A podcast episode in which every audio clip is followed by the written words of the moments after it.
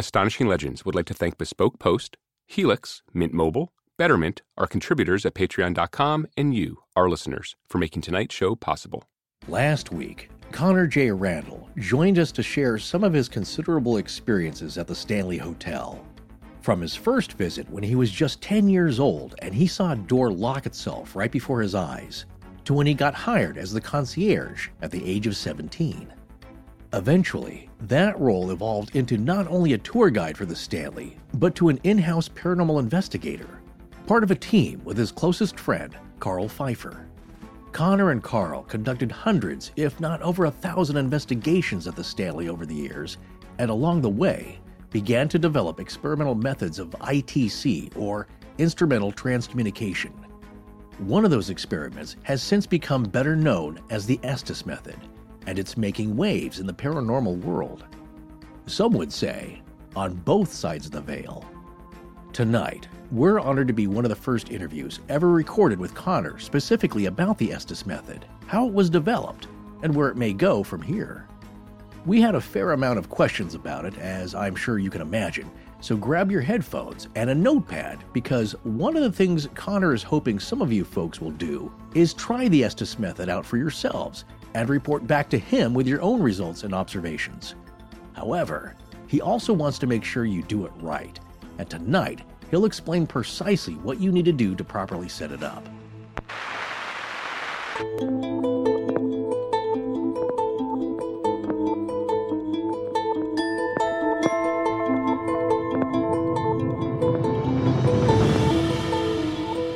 Welcome back to Astonishing Legends. I'm Scott Philbrook, and this is Forrest Burgess. I am inclined to believe that our personality hereafter will be able to affect matter.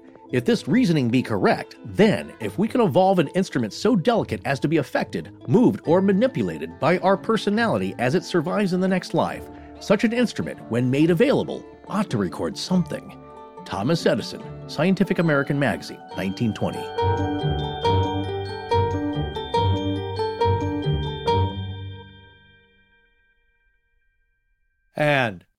And, we're back, we're back. Are you an EVP? Well, how'd you know? That's pretty good. I enjoy that. Well, as the listeners now know, I don't do EVP impressions, nor Jack Nicholson very well, so I'm going to stop doing both. Well, thanks for coming back, folks. 2019 has been a crazy year. We'd like to thank everyone for all your support this year in every way, from supporting our sponsors to grabbing some of our merch to being so interactive with us on Facebook, Twitter, Instagram, and Reddit. We really appreciate it. We'd also like to thank those of you that gave our new show, The Midnight Library, that we're producing, a chance. Season 1 of that has finished, although I would keep an eye on that feed for a possible bonus episode this month. Season 2 will likely begin in late February of 2020, after our editor, Sarah, returns from maternity leave. Congratulations, Sarah. And it will feature 13 episodes. Yeah, I've been enjoying that one as well.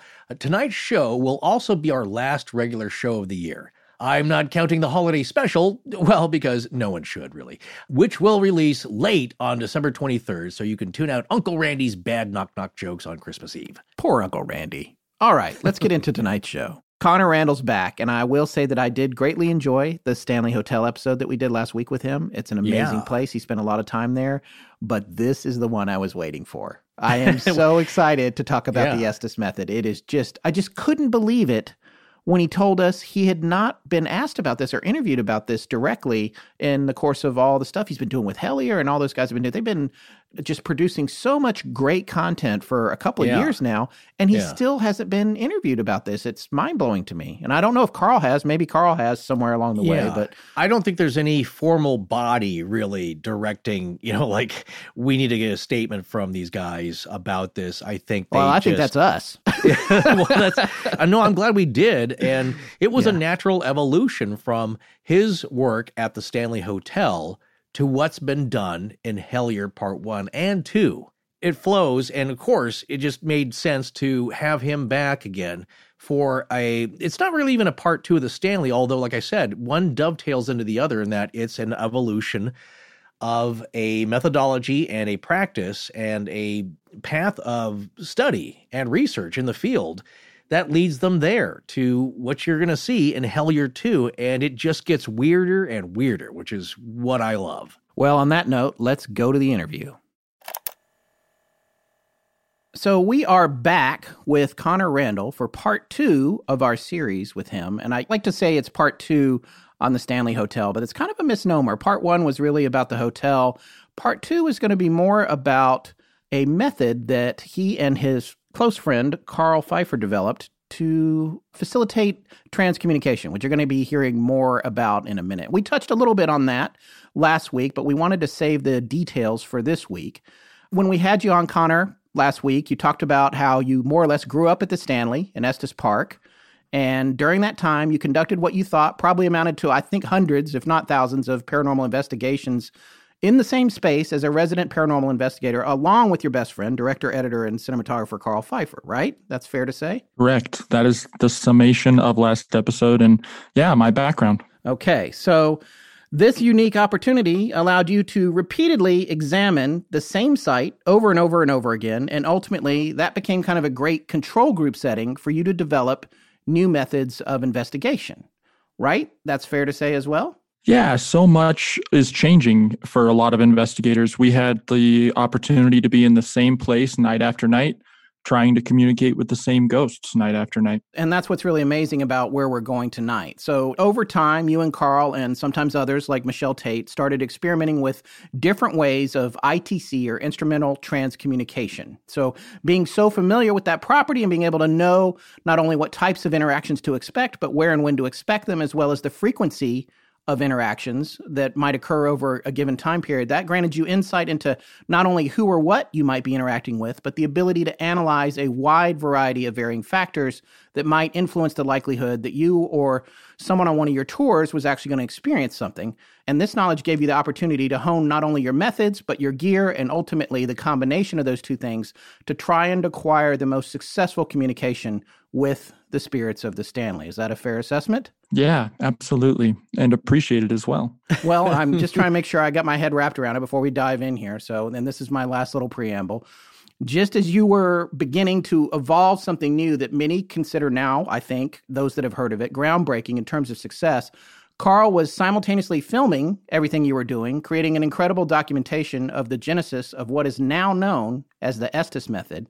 This was the perfect storm of documentation for this, and tonight we want to ask you a ton of questions about it, where it's gotten to now, how it's influenced your thoughts on what it means to be dead, your observations on what kind of experiences these spirits may be having on the other side, and where the Estes Method goes from here. Are you game, sir, for this tonight? Absolutely. Let's do it. I think I've been waiting to have this conversation for a while, so I'm excited. Well, let's start there. That's one of the first things that amazes me, because all of this has been several years in the making. And I think the last thing you said to us right before we disconnected with you from our last interview was that no one had asked you about, you've not done anything specifically dedicated to the development of this process. Yeah, that's correct. Greg Newkirk made an article about a year and a half ago, specifically about the Estes Method and how to perform it for his website, Week in Weird, which was awesome to see. Because that's part of it, is that we're not just saying this in a braggadocious way. We're saying, like, we want people to try this and we want to see what their successes are like.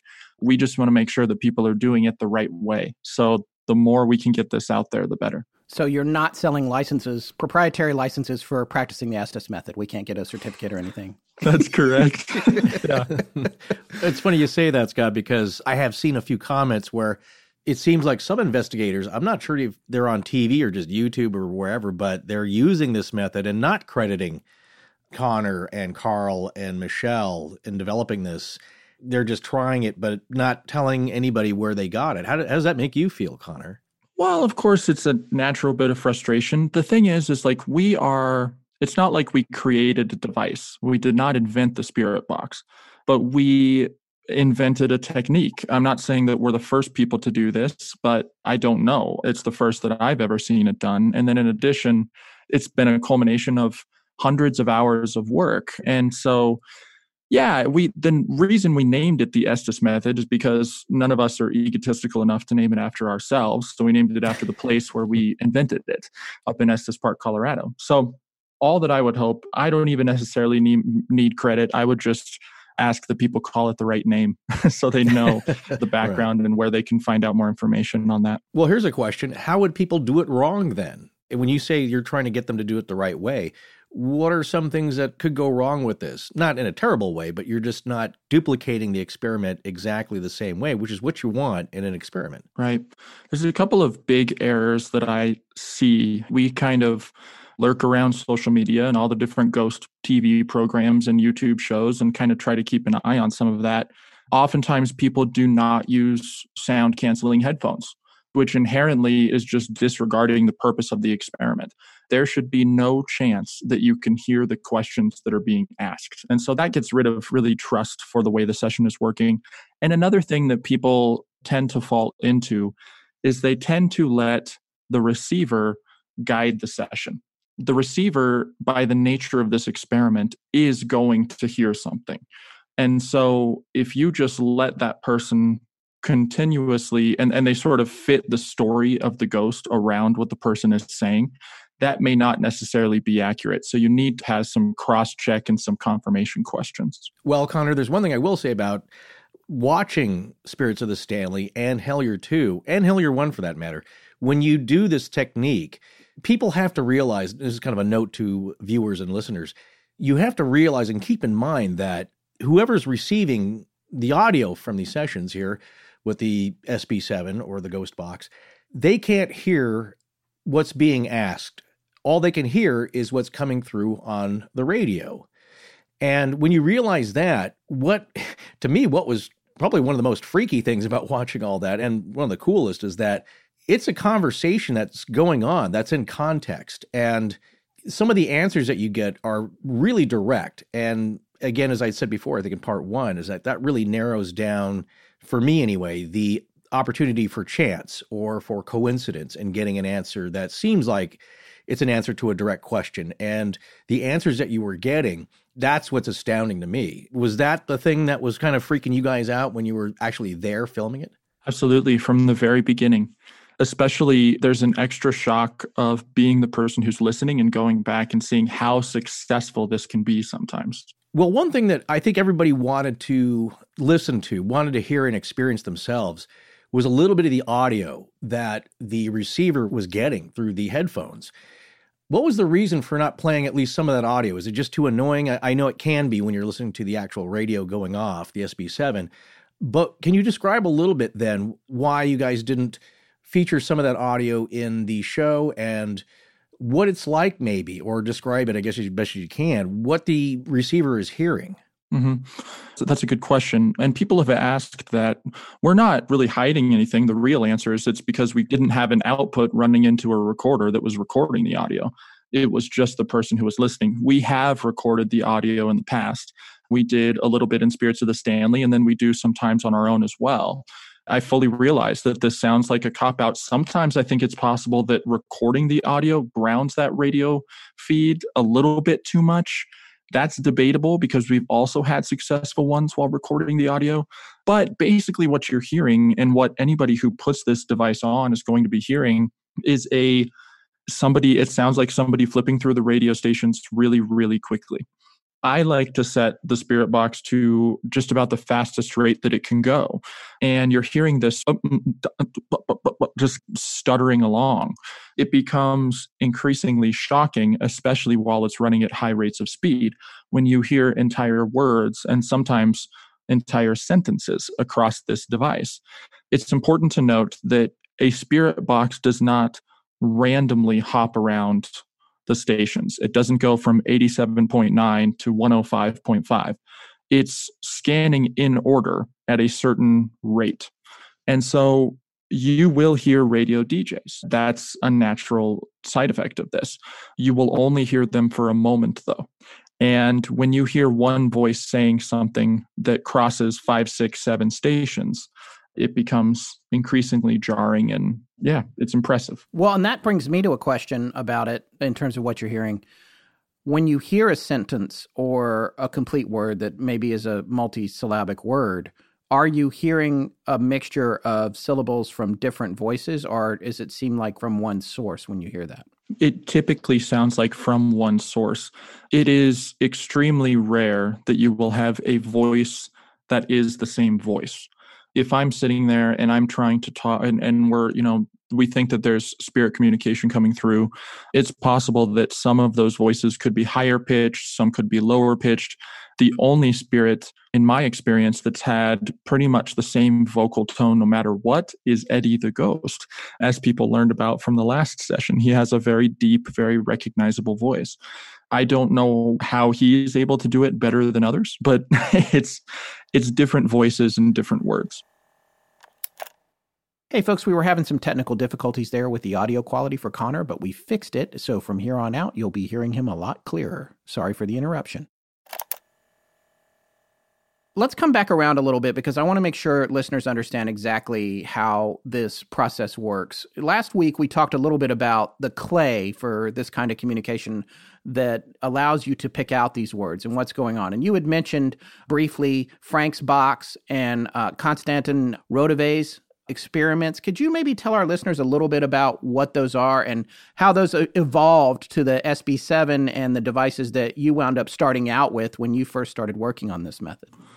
Well, it's a pretty simple background there. So a lot of the beginning research in ITC started with EVPs or AVPs. There's electronic voice phenomena, which everybody who watched the show Ghost Hunters heard them explain 3 times an episode. EVP is electronic voice phenomena. AVP is analog voice phenomena. So I have a cassette deck, and sometimes we record off of that. Anything that's captured on there is an AVP. So ITC stands for instrumental transcommunication. Now, what's interesting is it is something that has evolved over time. Some of the important things that, of course, exist throughout the entire framework is that essentially what you're doing is you're asking questions and sitting and waiting for a response from something else. This began way back in the day with an individual named Friedrich Jurgensen, who was known as the accidental father of EVP. It's my understanding it was in the late 50s that he had a tape recorder that he was using to record singing and found that he was being interrupted by a voice. And basically, he got obsessed with this, and he published a book called Voices from Space. And I have not read the book, but I know that he's one of the early people who were into that. And so one of the first things that he noticed, that other people noticed, was that these voices would sometimes speak in other languages, which leads to different theories. That torch was then sort of metaphorically passed on to Konstantin Raudive, who was a psychologist in Sweden. I said his name wrong. He's also a psychologist whose name I say wrong every time I say it. It looks like Raudive. I just want everyone to know it looks like Raudive. Raudive. Raudive, yeah. Raudive. I'm taking the best guess. I've heard Raudive. And so he's a psychologist who basically got obsessed with recording voices in his laboratory as well. He published a book called Breakthrough in the early 1970s, along with a record. He released a straight-up, vinyl record with it so that you could hear some voices yourself. The text spoken by the voices and the sound volume are exactly the same as in the original recording. To help the ear adapt itself to the strange rhythm, rapidity, and softness of the voice entity's speech, each utterance is repeated several times. The voices here selected are grouped according to the persons addressed and their respective answers, followed by a translation and explanation. They are examples chosen to give the reader a breakthrough, an acoustic illustration of the material presented in the book. The first voice is that of Margarete Petrowski, who had told the experimenter during her lifetime that she did not believe in an existence after death. After her passing, the experimenter asked her how she felt in the beyond, and a voice, identified as coming from Margarete, answered, "Bedenke, ich bin."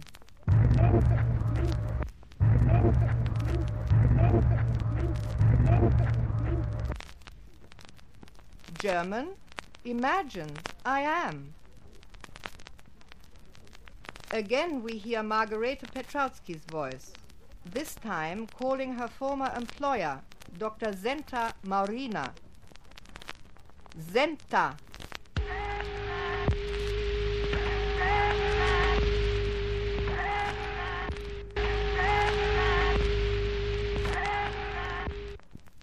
Now the experimenter calls the Russian poet Vladimir Mayakovsky, and a voice answers,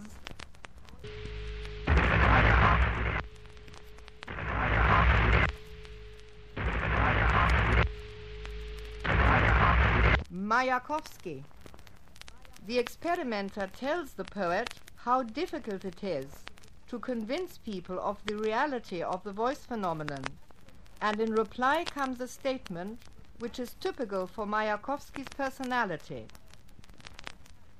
Konstantin Pluy.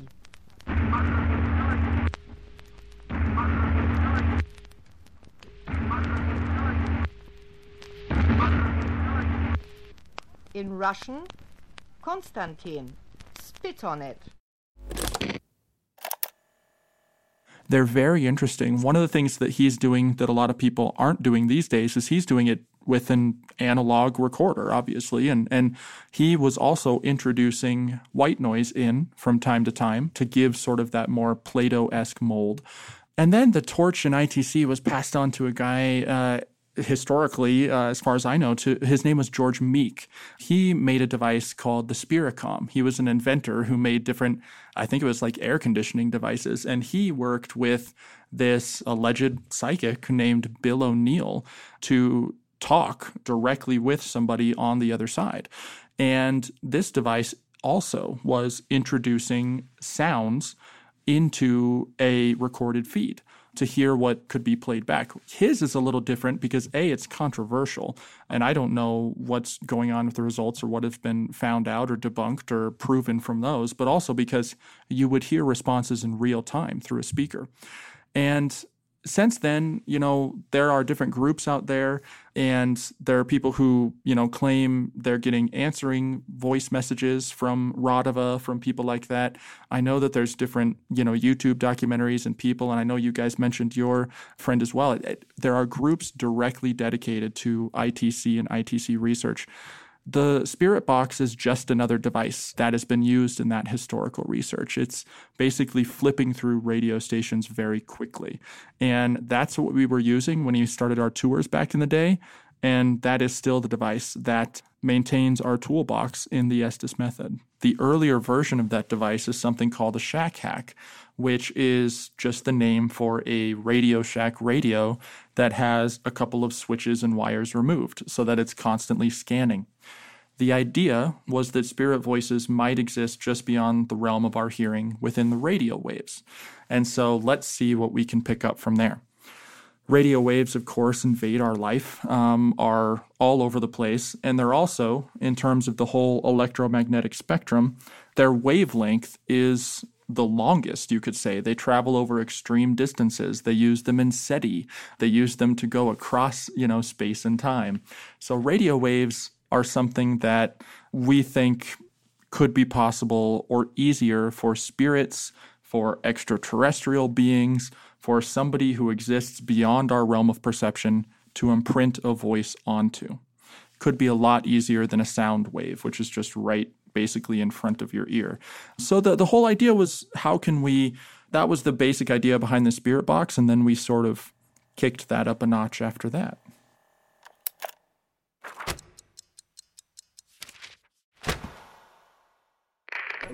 Hi, I'm Stephanie Saloka, and this is Astonishing Legends, where there are no TLDRs. Now let's get back to the show.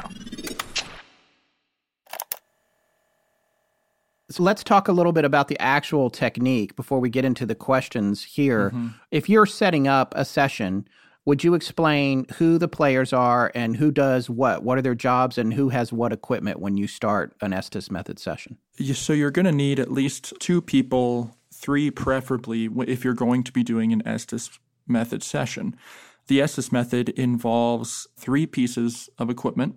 It involves a spirit box. I use most commonly an SB7 spirit box, which is available all over the internet for about $65. And then it uses a blindfold, any old blindfold that you can get from Walgreens or Walmart or wherever you are. And then it also involves soundproof headphones.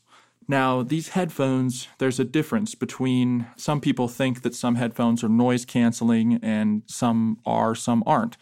You want to be sure that what these are they're basically sound isolation headphones. Sometimes sound canceling headphones could be taking in sound from the outside and then filtering it and making it sound a little bit different. So instead, you want to go with sound isolation headphones. The specific pair that I have is made by Vic Firth, which is a musician's company. I play drums. And so I have a few pairs of Vic Firth headphones. They are enormous cans that sit over your ears and block out around 25 decibels of sound around you. I mean, they're made for people who are playing drums really loud to not be hearing much else other than whatever they're listening to. If they're playing along to a guitar track or something, you'll plug the headphones into that and then play drums along to it. So you cannot just use any old pair of headphones. You want to go for maximum isolation. That's key. So those are the three pieces of equipment that we're using. Basically, one person puts all of that on, headphones on, blindfold on, and starts the spirit box. There are different settings in a spirit box as to what setting you want to pick is really up to you. If you want my specific settings that I prefer, I usually prefer to run it on the AM frequency, the 200 millisecond setting, which I believe means that it sits on a station for a certain period of time before it flips to the next one. It's the fastest setting that's available for the AM setting. If I'm going to use FM, I'll set it about 150, which is even faster.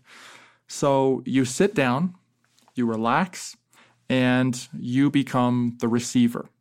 So that's the first player, is the receiver. The other player, of course, is the questioner. The questioner is simply sitting in the room, on the other side of the room, somewhere else in the building if you want, and they're sitting there asking questions of the spirits, the aliens, the phenomena, whoever you're trying to get in contact with. And so you're sitting back, and between those two people, you're logging the conversation. I always recommend that people record their conversations. If possible, have a third person there to write down a basic transcript. That's what I always do. Sometimes you'll get more revelations than you expect. Sometimes a spirit might be one or two questions behind. You can find out information like that through a transcript. And that's the basic level of it. It's simple, but mind-blowing when it works. Okay, so a few questions about that. Well, first of all, how much are those headphones, the Vic Firths? Headphones will run you around $75. They're not cheap, but it's worth it. Okay. Do you have to get an adapter? Yeah, they have a headphone out port. Yeah. We actually have an SB7. Scott's never seen it because I've taken it on field investigations. Nice. But we haven't gone together since his fateful day at the Sally House. Yeah. That ended his once again. ITC adventures, yes. For listeners who are looking for the specific model, it's the SIH1 headphones, which is sound isolating headphones, is what they stand for under the Vic Firth brand. All right. Thank you for that. I'm sure a lot of people are going to be taking notes. Here's my next question for you with regard to not necessarily – I want to make this clear too. I understand it, but I do want to make this clear. What is happening is you're talking to the unknown, as you mentioned. There's a person in the room asking questions just out into the room. And the idea is that the words that the receiver is hearing in a perfect world where everything's working correctly are somehow related to the questions that are being asked, and in some cases may even be right on point or direct answers to the questions. Right. Okay, so then my next question is, in the Spirits of the Stanley, the series that you and Carl did, you guys, somewhere near the end, you tried that experiment of where you went to the other end of the building and you were pretty far away. So just a few minutes ago, you said you don't even have to be in the same room. And the impression I got from, at least in the Spirits of the Stanley series, was maybe it didn't quite work as well or you had some issues with it. Are you now blessing that as a possibly successful method? And if so, how far away can you get? What's funny is I guess it's a fine balance. We've done that just a few times, so not enough for me to have a solid opinion on it yet. But basically, we set up the receiver on the other side of the building with a baby monitor so that the person who was asking the questions could hear what they were saying. Now, I recommend that people at least be not sitting directly next to the person. Basically, what I'm getting at is you want to be able to absolutely guarantee that the person who is listening cannot hear anything. Max out the volume.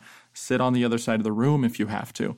But honestly, the Vic Firths are usually good enough, even if you're sitting next to the person. Okay. So you don't have any data yet on how far might be too far, or if anything is too far. Right. So far, you've done it within the same building, but you haven't gotten to a point where I seem to remember an ancient In Search Of where they separated pets from their owners by like thousands of miles and tried different things.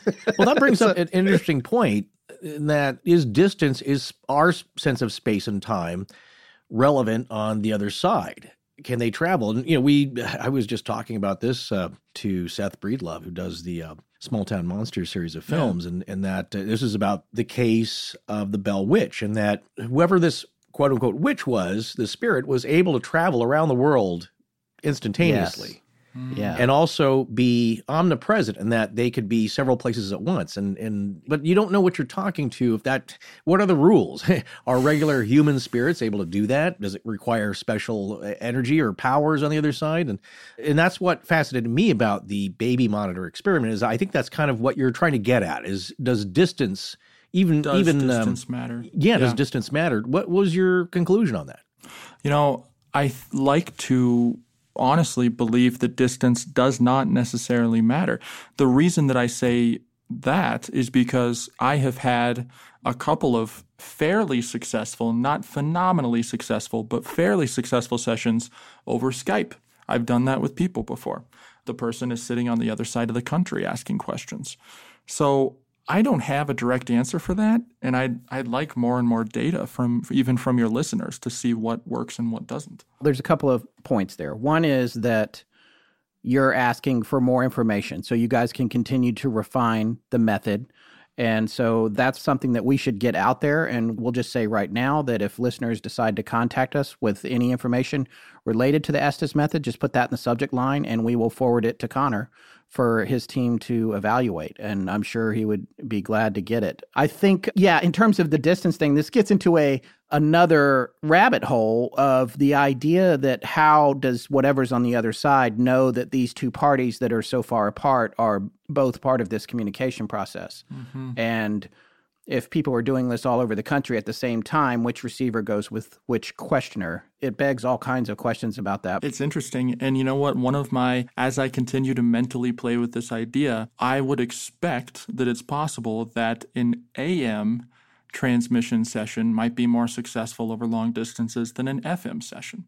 AM sessions, I mean, hey, coast to coast AM is broadcast nationwide, but FM sessions are typically a little bit more localized, potentially within the way that the radio waves are going into the spirit box. Yeah, more data needed. Yeah, well, to that end, it makes you wonder what would happen if there was some sort of scanner equivalent of the spirit box that, in addition to AM and FM, could access shortwave or possibly ham, and then you're really getting out there, along with a wide variety of other radio frequencies. One of the things that we tried as well that people can watch on YouTube if they go watch a series called Haunt Me, which is a group of investigators based in Maine who invited us out to do some experiments with them. We tried something that we dubbed the Estes Chamber for one night, where basically I took an FM transmitter, I plugged a spirit box into the FM transmitter, and that transmitter had around a 300-yard range where it was transmitting a little localized radio station. And then I sat on the other side of the room with a radio, not necessarily a spirit box, just a normal radio, plugged headphones into that and tuned it in to the same station to sort of create a localized net. It was a fairly successful session, so there's all sorts of variations. That's what makes it fun. So prior to the SB7 coming along, did you conduct this with any other equipment, or that's just where you guys started out? Yeah, that's just where we started out. Okay. We already asked this, but I guess I have more questions about what you hear and about how the receiver relationship with whatever's sending the messages works. My first question, which I already asked, was about if you're picking up pieces of conversations that are being broadcasting somehow, mm-hmm. and this is where you get into this statistical unlikelihood that some word that's a perfect answer to a question has been uttered by one of 10 DJs that you can access with your scanner at any given moment at the exact time. And then that word stands out to you, too, because the other thing is you're saying you will speak every word that is long enough and intelligible enough to be spoken. You don't skip words, right? Right. As a receiver. Correct. You are purely, you're never editing anything. You're just saying everything that you hear. I have some clarifications or tips on that. It's difficult to describe unless somebody is actually under the method themselves. You're going to be hearing sounds. You never... obviously just create the sounds and say whatever you want. You're saying what you're hearing come across the device. Most people who are your listeners, I imagine, have heard a spirit box before. Yes, you'll hear some localized words, you'll hear little blips, you'll hear stations identifying themselves for a split second. That will happen. But when you introduce the headphones, and especially a blindfold, and you max out that volume, I mean, frankly, for a disclaimer, doing this enough is probably damaging to your hearing because you're just surrounded by this noise. You can hear even more subtle things that you can't hear just over a speaker. There are little words that exist sort of in the in-between space sometimes. In addition, if I hear a near completion, I will say the whole word. But I'm not, there's never a far stretch, but if I hear banana, then I will say banana. You know, it may not be crystal clear, but if it's 95% of the way there, that's what I'll say. And you want to make sure you say it right away because you cannot let your mind get lost in thinking, should I say this? Should I not? You say everything right away because you'll miss something if you think about it too hard.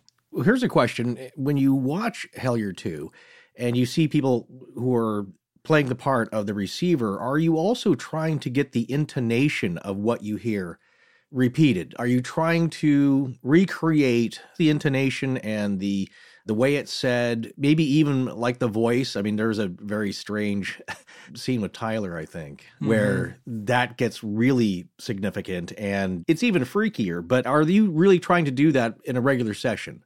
Yeah, you're trying to sound like the sounds that you just heard.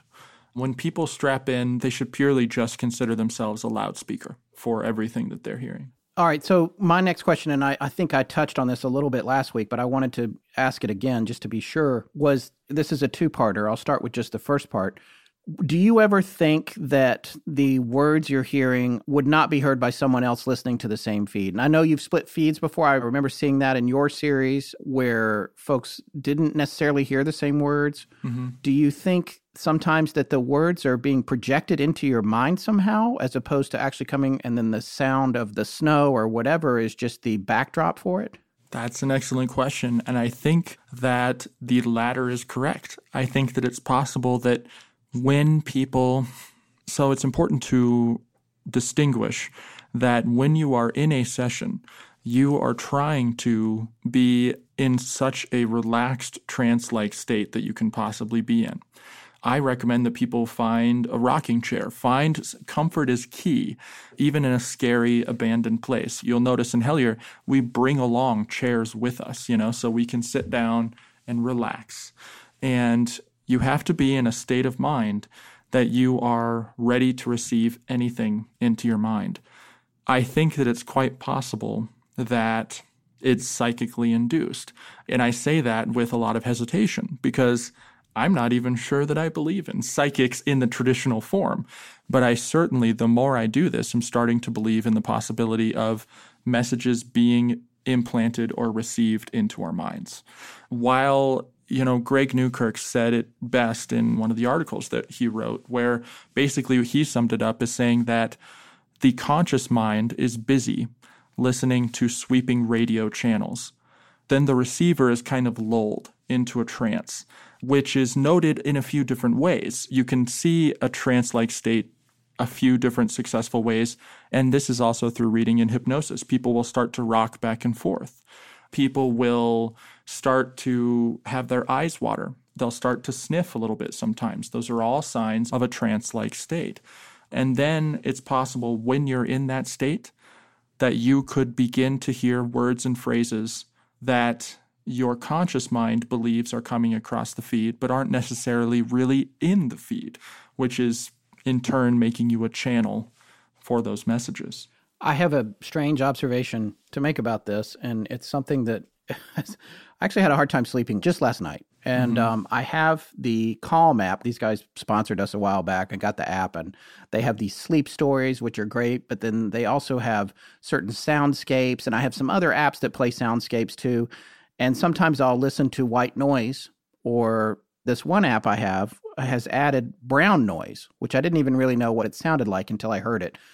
And all I can say is it's thicker than white noise. I feel like you hear it in two places because there's a higher pitch and a lower pitch mixed together, and one of them almost seems omnidirectional. And I remember this from, when I was in high school, I was kind of an audiophile, obsessed with car stereos and all that. And I remember learning a long time ago that bass was omnidirectional. It didn't really matter where your subwoofer was. You can't tell where it's coming from anyway.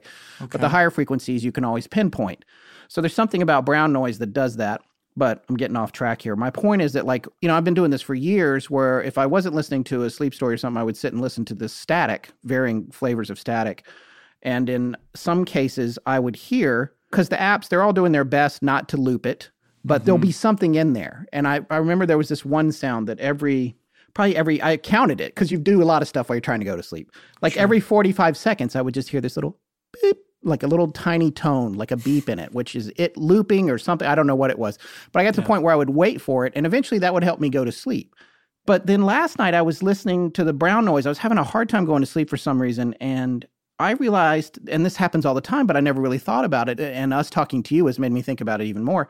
I feel like sometimes I'm hearing words and phrases, or other times music hidden in the noise. And I know it's not in there, or it shouldn't be in there anyway. But you hear that, and I think anybody who's ever listened to a noise generator at night has maybe sometimes turned it off and said, I thought I heard somebody's radio's playing outside, or when you turn it off and it's dead silent.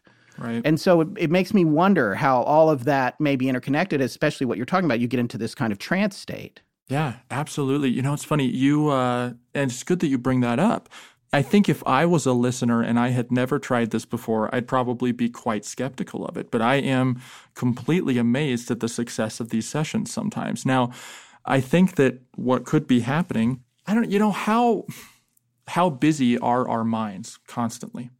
And so when you are in a relaxed state, honestly, if you're thinking about it, let's look at it from just a ghostly perspective for a second. How difficult could it be in whatever realm of existence that spirits are, for them to move the air around us in such a way that it creates sound that enters our eardrum and enables us to hear it in just the right way? I guess theoretically you could argue it would be a lot easier for a spirit to just input the right sound into our minds, just fire the right neurons, flick the right switch, and then suddenly it's right there. So it gets into some really interesting theoretical questions very quickly. Yeah, I think there's two aspects to it based on that idea that somehow spirit energy is able to take this white noise, this static, and it could be anything. As I said before, I think one of my favorite pieces of white noise or static offered for EVP enthusiasts is Portuguese crowd noise run backwards, or running water, or fan noise. It just has to be some kind of clay, as we were saying, to be able to be formed into words. The second part of that is that, is it actually some outside force triggering words in our heads, or that's something that's already there in our subconscious? Of course, we all have a vocabulary. We have a collection of words and sounds and music, even everything that we've come across. And is that somehow being manipulated, triggered in a way? Because what you just reminded me of, there's a strange phenomena that I think was on Radiolab or perhaps one NPR show where a guy who was on a long sailboat journey, several weeks or a month or so. And he's read all the books that he's going to read. There's no entertainment at all. It's just the wind on the water and the waves. And a strange phenomena happened where his mind basically started playing a lot of heavy metal music that he could not stop. And it was driving him nuts. He said it was just like if he were listening to headphones and it was coming from a radio station. He just couldn't stop it. And it wasn't even like he was a huge heavy metal fan. It was just a file that his brain had on store and was triggered because, and the theory is that because he had no outside stimulus, his brain said, well, we need something here. It's too quiet. There's no party here. So it started just triggering like, well, listen to this. And it wasn't even his choice. So that's an interesting thing that perhaps that's what's happening. Do you think there's any water to that? Oh, that's fascinating. I like that idea. You know, the mind, I think that there might be bits and pieces of what you just mentioned happening. I'm not saying that the mind necessarily gets bored, but I think that when you introduce the concept into your conscious mind, you're about to hear strange sounds from an unknown source. Here goes. Your subconscious mind could create some sort of superhighway to enable that to come through. Absolutely. There's one more thing that I wanted to run by you before I forget here, or we run out of time, is that I think the really clever idea about the Estes method is that it's basically taking a simple stimulus or something that people have been playing around with since Frank Sumption, I think that's how you pronounce his last name. And he got the idea apparently from the spirit world, I believe he claimed, the instructions. And also he was not so much trying to communicate with ghosts, but extraterrestrials. And we'll get to that in a bit. But the idea is that you take something that's been accepted already as a tool and you did a little hack with it. You added some creativity in thinking outside the box with it. Those are where my favorite ideas come from. It's like creating an antiviral medicine because you're introducing the virus in a dead form and getting your body to react. It's something you're thinking outside the box. One thing I wanted to run by you, have you ever thought of maybe trying this method? It would take a little doing, but doing it in a sensory deprivation tank. Oh, that's cool. No, it has not crossed my mind. Since the movie Altered States came out and was one of my favorites and all sorts of strange things happened, I started to look into it and the work of Dr. John Lilly, in that when you just go into that state where your senses are deprived and you're in body temperature water, you're suspended, you're floating, strange things happen anyway, where people start to say that they're hearing buzzsaws or outside sounds that are not part of their initial immediate environment, or feeling like their limbs are being detached. Not in an unpleasant way, but just that it's really kind of messing with your mind. I thought that that would be a great introduction to the method. Yeah, that's fantastic. I think what the base of all of this that we're getting down to is the classical skeptical argument of like, well, it's just in your head. Well, why does that discount that it's not coming from another source, you know? Right. Yeah. Yeah, there's a couple things I want to chime in on here, which I think is interesting. And I've mentioned this on the show before. I experience, not often, once a year, maybe once every 2 years, I experience something called exploding head syndrome. Well, I'll wake up in the night because I hear a very loud bang or explosion or loud noise. And it is so loud and so real that when it wakes me up, I can't possibly fathom that it didn't actually happen in the room that I was in. But it never does. It never has. And in fact, it happened one night when Forrest and I were both staying in the same hotel room at a haunted hotel in Flagstaff. And I woke up. The Monte Vista. I think. Yeah, the Monte Vista. And if he hadn't told me that he didn't hear anything, I wouldn't have believed it. It was so loud. So that's one thing. And then another thing that I want to add to that before we go anywhere with it is, and I haven't had any experience with these, but I did have a manual on it once. I studied it, never pulled it off, but it's out-of-body experiences. Another thing they say is that when you practice the OOBE, that when you get to the point where you actually separate, your soul from your body, a lot of times you'll hear a roaring sound in your ears because of that disconnection. And the input that is missing is suddenly filled by something else, which goes back to the heavy metal. Then in another strange aside, my wife works in television. She actually used to work with Mary Steenburgen, who I don't think would mind me telling this story, but Mary had some sort of surgery. I can't remember, but minor surgery for something. And after it was over, for whatever reason, she heard music all the time. And she still does to this day. Right now, wherever she is, she's hearing music. And for the whole rest of her life, she hears music. And when people come up to her, I believe she said that with different people, she hears different music. That's awesome. And so after that happened, she started writing music. And now she's actually getting nominated for awards for the music she's writing, which is music she's hearing in her head all the time. She told me this story like at a rap party for a TV show. And I was like, wait, are you hearing it right now? And she said, yeah, I hear it while you're talking to me. And she said, yeah. And I was, how do you deal with that? And she said, I just have to tune it out.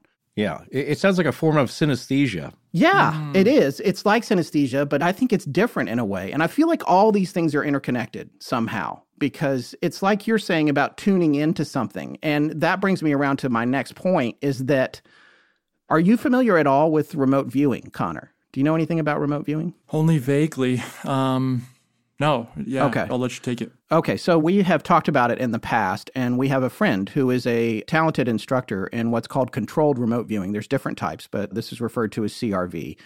Her name is Lori Williams, and she has a company called Intuitive Specialists. And Forrest has actually taken a class from her. I wanted to take it and haven't had time yet, but she teaches these classes about remote viewing. And her whole point of view about remote viewing is that it's not a gift. It's not something that you're born with or not born with. It's something that anyone can do. Anybody can do this, but it is a skill that you have to develop it and you have to practice it.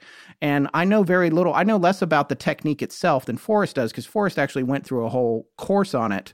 So maybe he can chime in on this, but one of the things that was interesting to me was when you were saying you have to just say the word and you need to say it and get it out and say it quickly and don't second guess, should I say this word or not say this word? It reminded me very much, I feel like, of some of the instructions that Forrest was getting about when you're practicing trying to describe something. Is that not right? It's like get past whatever thing might gatekeep your response. Am I wrong about that, Forrest? Or well, you're trying to keep it to the strictest elements of this methodology and to eliminate your outside influence. And so there's a couple of reasons for that. The idea, though, is that like any scientific experiment, you're doing the exact same things every time. And that's kind of what we're talking about here with the Estes method, is employing the right techniques in the simplest and most direct form to get the most consistent and reliable results. And so when you sit down, you want to avoid descriptors coming in to what you're jotting down that could be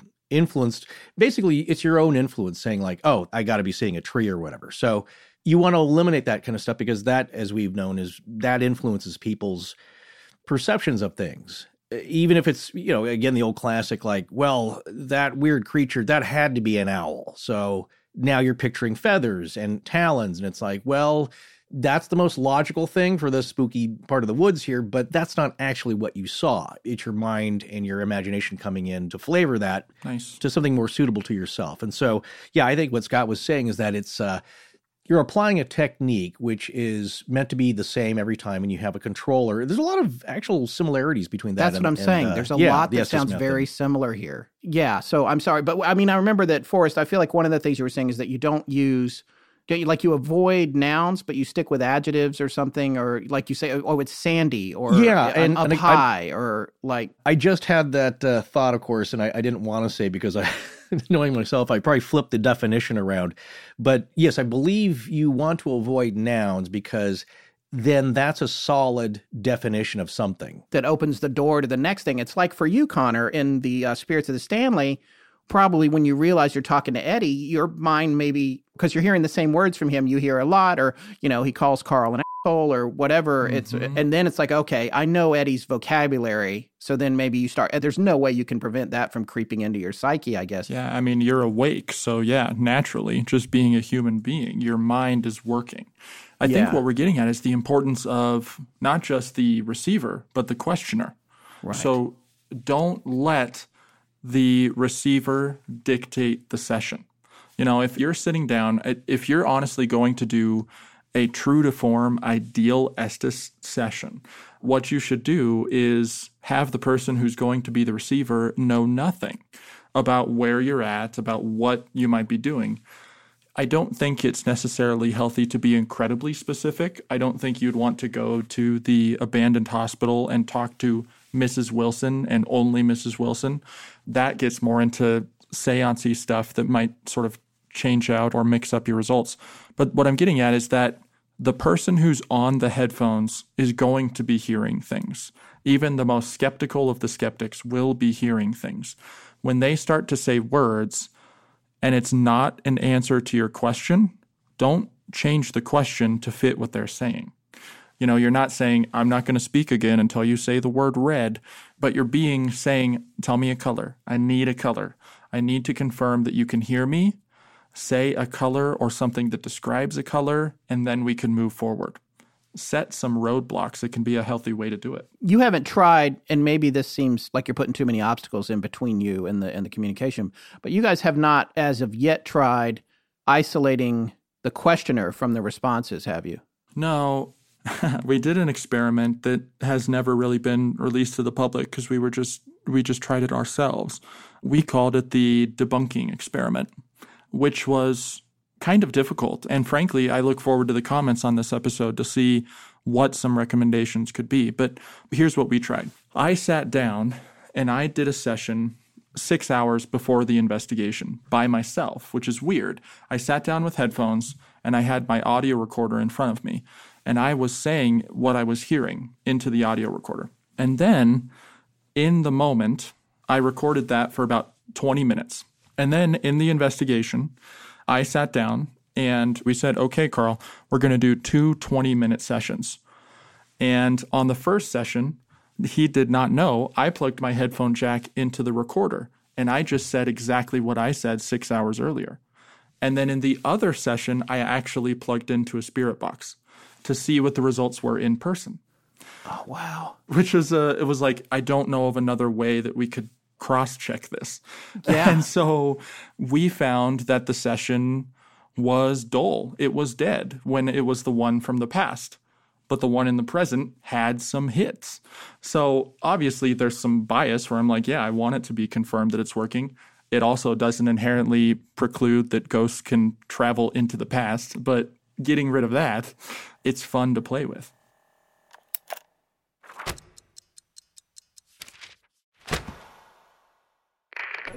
This is Sandy H. Crane. When I'm not jamming the airwaves or migrating south for the winter, I listen to astonishing legends. Now, back to the show.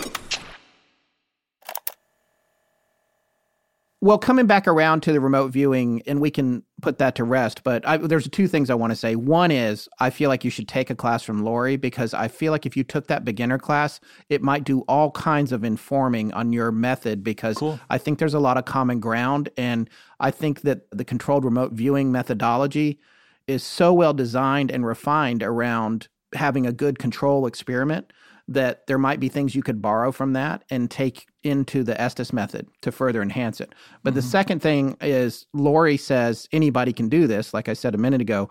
Do you feel that's necessarily the case with the Estes method? Do you think some people are better at getting results than others because they have more psychic abilities? She actually specifically says that when psychics come to take controlled remote viewing classes, a lot of times they don't do as well, because they have another thing that they need to put aside. Whereas for her, this is something that you develop as a skill. It's actually different, because she tells a story, Lori does, Williams, about somebody who was very talented, and they were taking the class and they were getting all these impressions, but circumventing the practice and the technique.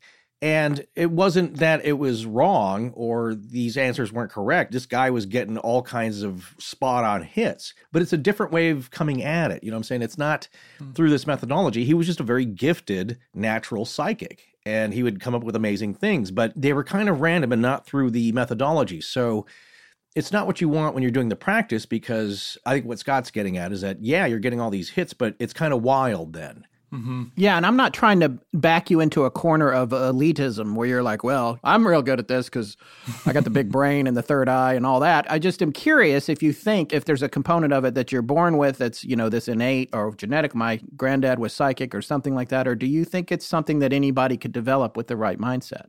Two answers to that. I think that it's something that anybody can develop with the right mindset, and the right mindset is essential. That said, I think that people who will be better at this, and I think that that makes it a little bit different from things like remote viewing, is people who are good listeners. I think people who are musicians, who are recording engineers, who are already sort of audiophile type learners, they will probably be better than the people who will sit back and be more visual type people. I've been fortunate enough to see dozens and dozens of people do the method. I've had several people just sit there in silence, and I don't know if that's stage fright. I don't know if that's, but they're just so afraid to say anything because they're waiting for this grand, enormously loud voice. Sometimes the answers exist in the spaces in between, and you need to be able to listen subtly enough to hear that. It's funny. I don't even know where I saw it today. It might have been in a commercial or somewhere, but it stuck out to me. It was a quote. Could have been online too. It said, listen to understand, not to reply. which seems like it might apply here. It's not about replying. It's about understanding. That. And for people who are going to be doing the method, if you are a more visual person, some of the tips that I have given people are to visualize yourself as if you're on a surfboard and you're riding the waves. I mean, there is a natural rhythm to a spirit box flipping through its frequencies. Mm-hmm. And it will be going and you visualize yourself riding on top of that wave. Anytime a sound comes across, it's like a fish. And you see the fish, you say it, and then you just continue riding that wave. It also helps people get into a more relaxed state, which is essential, as I said. Without doing any spoilers for Hellier 2, because it's just come out, I really think everybody should check it out because it's pretty amazing. It's a great next chapter to Hellier 1 for people that are interested.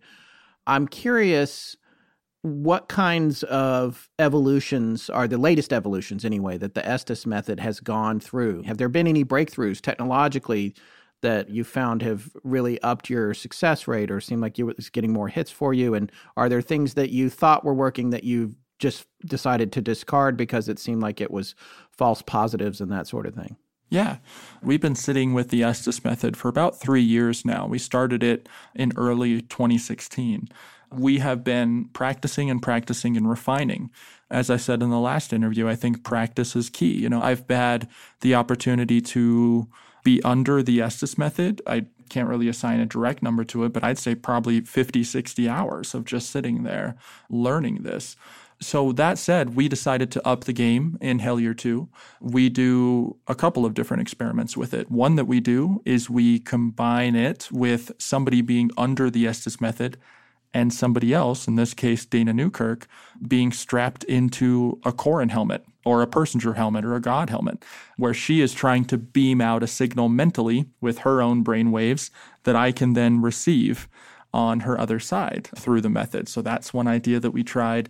And another thing that we did, Greg and Dana were fortunate enough to get their hands on a Frank's box that Frank made himself. And we put in the sound isolating headphones and blindfold into a Frank's box at the very end of Hellier Season 2. And that's a session you'll have to watch.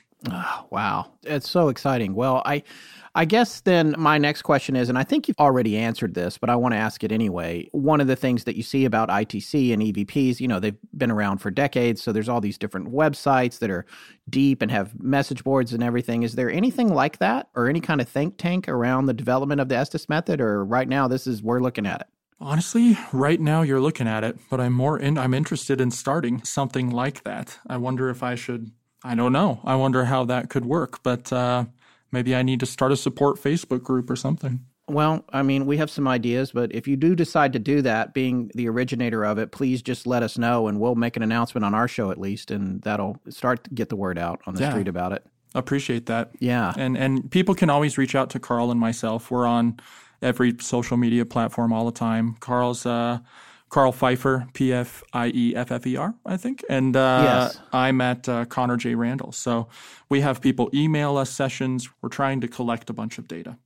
So here's a question I have for you, Connor. And obviously you've been undergoing a long evolution that goes back to at least when you're 17. And if you go back further to when you were 10 and you first went to the Stanley with the children's group, how has the experience of developing the Estes method over the last 3 years changed your personal belief system? And do you think that there might be some future technological leap, like there might be some lock that you'll get the key for that might turn it into calling your family on your iPhone, just like working that well?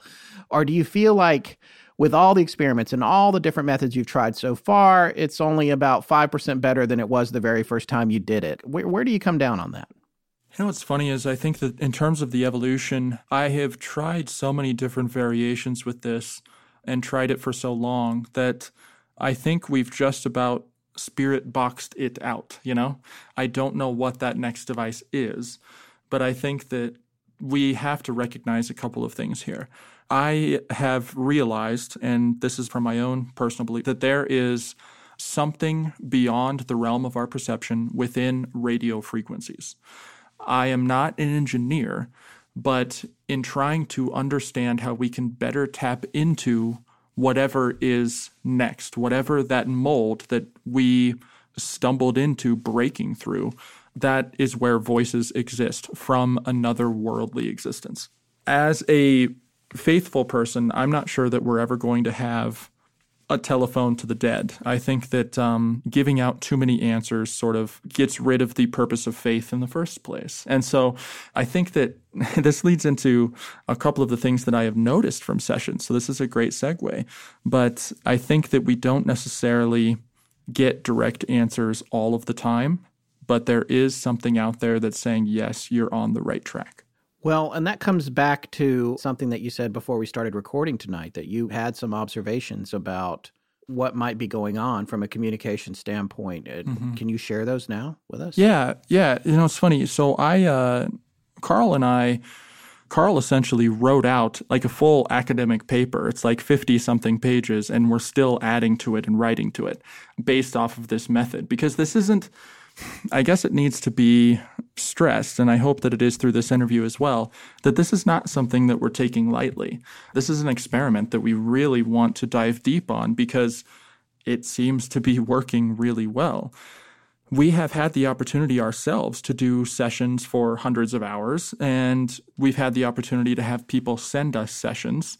And as long as I know that somebody's using the correct equipment, I will log down some of the answers in that session. We'll also do transcripts of sessions, so we start to see what the question and answer framework starts to look like. There are 4 or 5 things that I have noticed through successful sessions that I am curious to see if other people do as well, given all of this data. I'm not going to give them all away just in the basis of scientific research, that I want to make sure that they're not all out in the open. But to give listeners an example of what we're talking about here, one thing is what I call the echo effect. We're noticing it in really good sessions, an echo effect where the questioner will say a word related to the line of questioning or not, and then the receiver will repeat that exact word. Mm-hmm. One example is from our series, Spirits of the Stanley, that people can see. I just randomly say, well, let's see if they like music. And I start to sing along to a song I make up. And Carl, who's being the receiver at this point, starts to say things like music, stop, no. And then he says, stuck with me. And I say, oh, for the record, that's a song by my favorite band. And then Carl immediately after that says, for the record. It's an effect. I don't have an answer, but I'm noticing it consistently, dozens of times over different sessions. People repeat what the person just said. Don't know why, but that's one of the things. That also seems to be a phenomenon with regular EVPs, which are the question is asked, a recorder is going, you don't hear the answer being spoken, you play it back later. And a lot of times, this is one of the first things that we noticed with that group, the Haunted Housewives, when we were in Kent, is that there's often a repeating. Yeah. And sometimes it's remarkably similar to the voice of someone who's present, but they never said it. Oh, yeah. Which is odd. Yeah. And it doesn't have to be, and that's what I noticed watching you guys do your sessions, is that a lot of times it doesn't make sense. Or, I mean, it's fascinating because it's spot on, so it's a little eerie, but when we were at the Kent Paranormal Weekend doing a ghost hunt on the stage, I believe it was Kathy Weber who asks a question out loud while the DR60 Panasonic recorder is going, and she just gives some instruction like, please speak into the red light. Mm-hmm. And then we play it back and we hear red light. Oh, and so it's not an answer. It's not like, that thing there, I should speak into that. Okay. It's just repeating something that she said, but she didn't obviously say that. It's just, it's a weird piece of phenomenon. Also, you get answers to the question before it's finished. That's the other thing that happens with certain EVPs. So that's interesting too. Because it seemed like you were talking about getting questions, especially when you look at the transcripts and you've gotten answers that are downstream of the question, or you go back and maybe there's a relationship you didn't see before.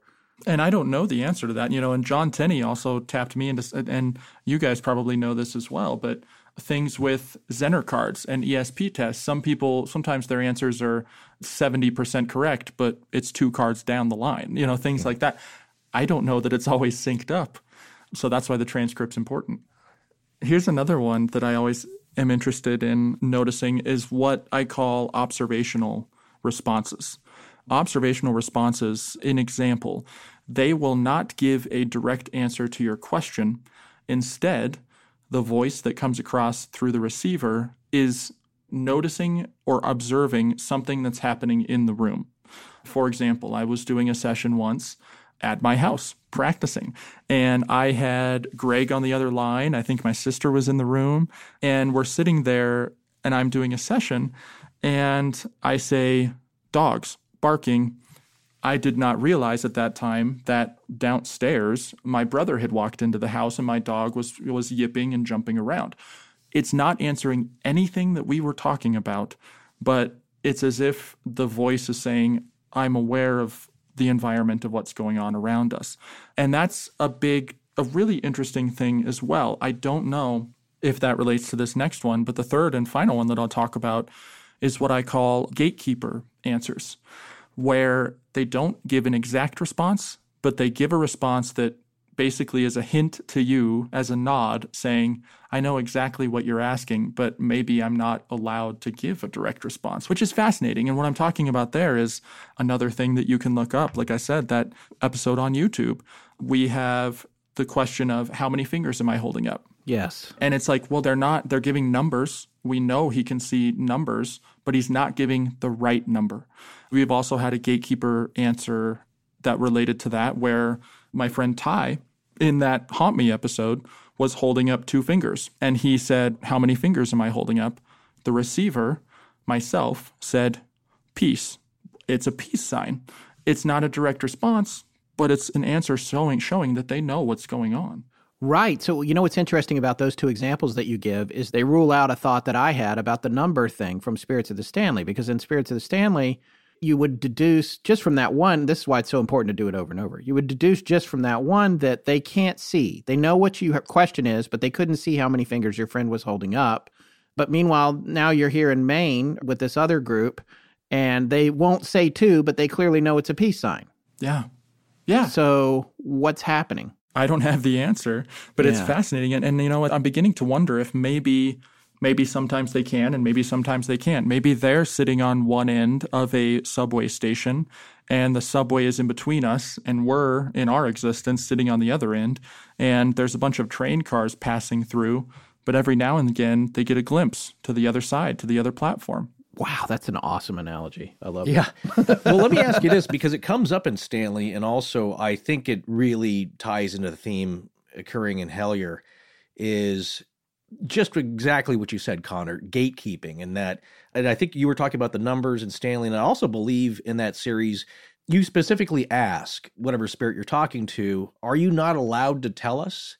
And sometimes it seems like it's playful. In this series where you're trying to hold up numbers, it's like, oh, what do you want? Numbers? 7, 4, 12, 2. And maybe it's being playful. It's like, well, if you want numbers, I'll give you a bunch of numbers. I'm not going to give you the one you want. And we talked a little bit about this in part one. Yeah. But it's also perhaps a permission thing. And I think what the question was put towards the entity you're talking to was, are you not allowed to say, because either maybe of two things. One, it's an energy thing. That's also brought up in Stanley, in that we know you're trying to be respectful of their time on the other side or their energy output, and this must be draining, and we're peppering you with a bunch of questions, and it's like for a human to run up a flight of stairs to answer each one and then come back down. There's a lot of effort that's being expended, and you're just asking me about colors and numbers.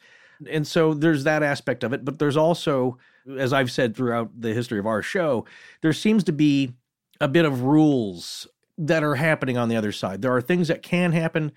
There are rules that seem to be bent, some broken, but there are things that definitely don't seem to happen or can't. And there's a rule to that. And they don't make sense in our logical world because we're based in physicality. But I guess the question to you is, what do you think is going on? And is there an instance where you got some communication where the answer is more clearly than not, I'm not allowed to tell you? I've never received that directly, but it's based off of everything that I've observed. It's something that I continue to think is probably the case. I don't understand. I don't understand if there's a handbook for the recently deceased, you know, et cetera, pop culture reference. I don't know, because sometimes those rules are bent or are changed a little bit. Again, not to sit and promote my own stuff here, but at the end of Hellier Season 2, we do a session And there are several direct answers coming from my friend Tyler Strand while he is under.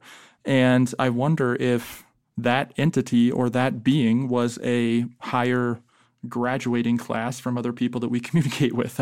Right. So one other interesting thing for me, and I don't think this is necessarily, we could label this as synchronicity, but there's been a lot of parallels for a journey that we've been on. I feel like we're, it's that thing where you're on one of those interstates like 70 in Colorado where the two sides like disappear from each other, but they're traveling and they're next to each other. Of course, those are opposite directions, so that's maybe not the best metaphor. We've gone through this process because I think in Hellier 1, there's one of the things that's mentioned as an instigation for Carl picking up his interest in it is listening to a podcast, which is Euphemet, Jim Perry's show. Perry's a friend of ours. He's recently been on the show, and I think I mentioned in part one, he's actually about to repost that very episode if people want to hear that on Euphemet. So look for that, E-U-P-H-O-M-E-T. It's called Hellier Was Just a Symptom, I believe. He's renamed it. But that was the episode where he talked to Greg about everything that started Hellier, and that's, I guess, set you guys on your path. And then a year and a half later, we did a 3-part series on Kelly Hopkinsville. And this thing happened to us, and it's happened to us a bunch of times now, and I should have been writing them down, where we have a strange process for next topics. People a lot of times ask us, well, you plan it out. And yeah, we make lists and things like that. But sometimes we're just like, I don't want to do that. Let's do this other. And something will just drop into our laps that we're both really excited about 10 days or sometimes one day before we need to get started on it. And that's sort of what happened with Kelly Hopkinsville. And so we developed this 3-part series on it. And then we wound up releasing it in a way that was concurrent with the anniversary of the event itself. Part 2 came out on the anniversary, not on the anniversary exactly, within a day or two. There was a full solar eclipse with a totality that passed over Hellier, as well as Kelly Hopkinsville during that same series. And then our last part in the series, none of this was planned. Our last part in the series was on the last day of the Little Green Men Festival in Kelly Hopkinsville, which they do every year. I would like to say that we're marketing geniuses and we're, look, everyone's going to be Googling this stuff and they'll find our... And that's happened to us a bunch of times. So we went through this whole thing. And then when we started to get wind of what you guys were doing, but we didn't know because things weren't out yet, then we went to the Sally House. And that was based on something that went back to when we started in 2014, I guess. Our 4th and 5th episodes were about Amelia Earhart. She is from Atchison, Kansas. So we got intertwined with this show called Chasing Earhart and Chris Williamson, and he was having a big panel in Atchison. He invited us out to be on this panel. So we went to the panel, and that's the same town the Sally House is in. We weren't even going to see it, but then Maria Miller, who's the head of tourism there, she somehow finagled for us to get some time to go over there. So we went over there, and that's when we got the really weird EVP that we told you about, File 10.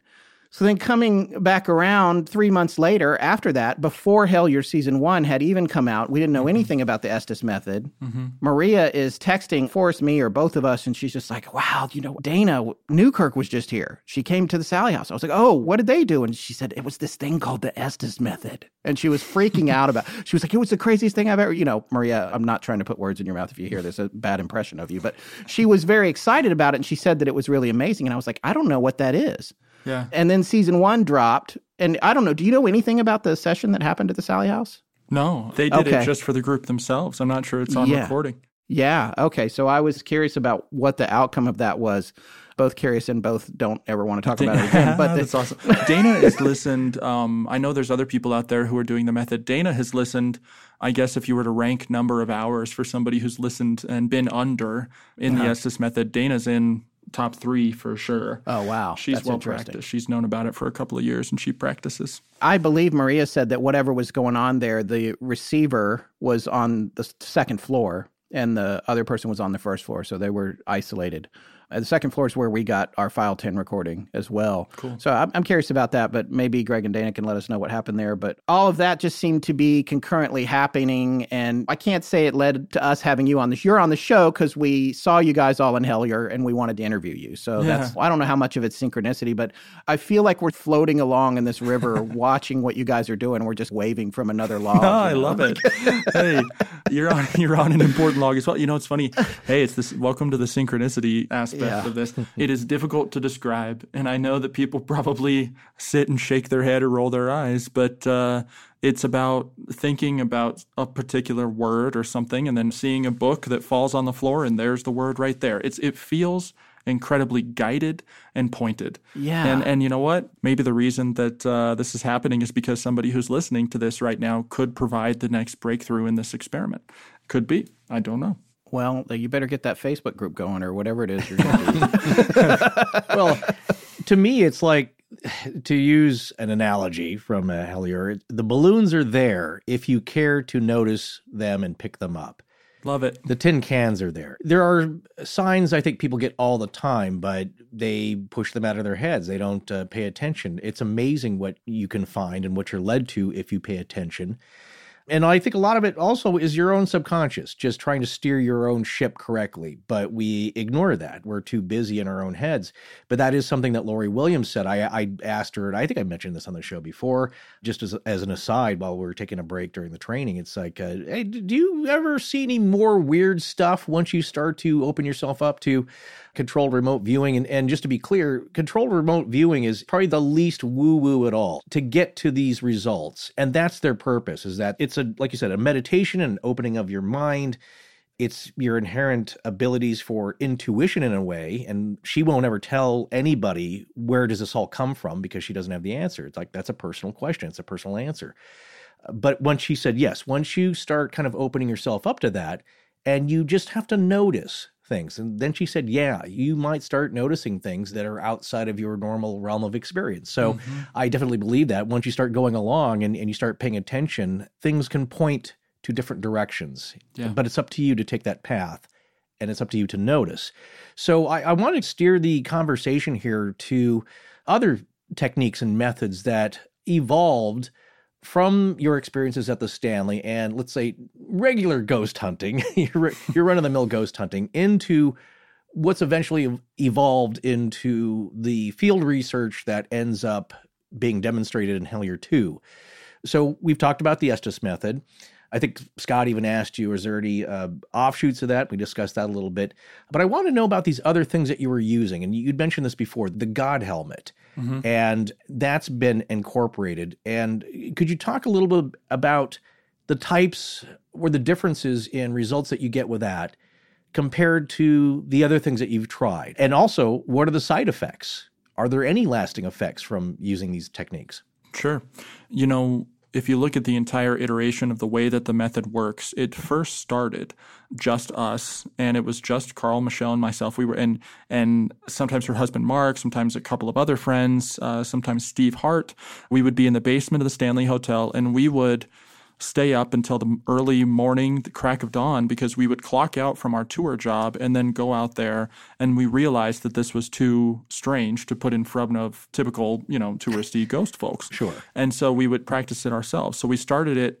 That's where we sort of refined it. And then we started to do it with groups sometimes. It's an exciting and interesting thing to watch. And then we started practicing it all over the place.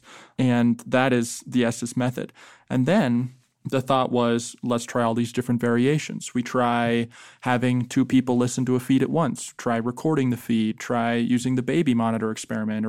And then the other thing, if you're changing as many factors, we're not scientists, but in terms of trying to follow a method, you don't want to change too many factors. But if you can just change one or two, try and see what those results are. So one of the things we changed was the device itself. Let's try listening to a white noise generator or a pink noise generator and see what happens. Then the other thing was, let's try with a Frank's box. Frank's box being something that, honestly, frankly, no pun intended, I don't know what exactly is going on with there, but I know that it's using radio frequencies and it's ebbing and flowing them, kind of like an ocean wave. Mm-hmm. It is a very jarring thing to listen to. And the Frank's box yielded interesting results in Hellier 2. In terms of a side effect, I think one of the side effects is that you want it to be loud, so be careful about your hearing, but you want to be in there for a long period of time. When I do a session, I'm never under for less than 45 minutes. It's a while, and sometimes, mostly, more often than not, the better stuff happens on the last half of the session when you're fully relaxed and you've really entered that framework of mind. Then, taking that into account, One of the things that we wanted to try to change was to change the framework of the person's mind. Greg and Dana, my peers here, and Hellier too, got their hands on a God helmet. It was developed by Dr. Michael Persinger and I believe Stan Koren are their names. Mm-hmm. Basically, yes. What it does is you put this band around your head, and it changes the magnetic field around the brain in that very localized area. The reason that they have it running the way that they do is because they did different – I mean, they're legitimate scientists up in Canada. They found that there was a certain way that the brain was acting. They're trying to induce what they would call a religious experience, a framework of mind where somebody is perceiving something that is beyond their realm of perception. So they actually created a device that changes the way the brain is receiving information. And again, as a disclaimer, don't go strapping magnets to your head.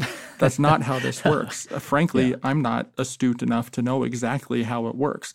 This device in particular, there's even some shows, and I won't name names, that are claiming to use, things like a God helmet, when really it's magnets inside of like an old superhero mask. And no, this is something that they had to save up for a while to actually get from the person himself. Right. So more of that is needed. But basically, you are trying to get somebody to alter their state of mind without, and people have asked us this before, why don't you take psychedelics? Why don't you take something like that? Because then we wouldn't even believe our own results, Right, yeah. How can we change it up? If this is happening in our mind, let's see what happens when we try to change that. Were there any side effects? I noticed in Hellier, Dana mentions, she was kind of in a mental fog, energy-wise, for a week after some of those very long sessions. Are there any kind of physical aspects or, perhaps more interestingly, any spiritual side effects or after effects? Dana says that in the 7 days following a session, she is a space cadet where her brain is just a little bit jumbled in terms of the way that she normally goes about. Frankly, I'm too nervous to try the God helmet myself, and she's the kudos to her for being willing to do it a few times. It's recommended that you don't do it more than once every, month or so, not constantly. Mm-hmm. She says that day 3 is the worst. I remember that. Don't know why, but as things are settling back down. And then it's funny, we've noticed, just looking at Hellier in general, we're trying to figure out how this has affected us from a physical aspect. Greg started to notice that he was having and he hasn't even done the sessions. He started to notice that he was having some memory issues. Whether that's just related to high strangeness in general or not, I'm not sure. Or aging, as I've noticed. Yeah, exactly.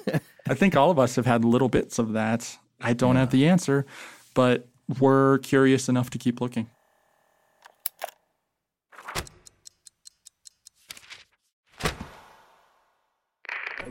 Forrest and Scott, thank you for supporting their sponsors. I'm Friday Valentine. Now back to the show. Well, here's perhaps one of the more controversial techniques that appears in Hellier 2, and I think you know where I'm going with this. It's the use of hypnosis.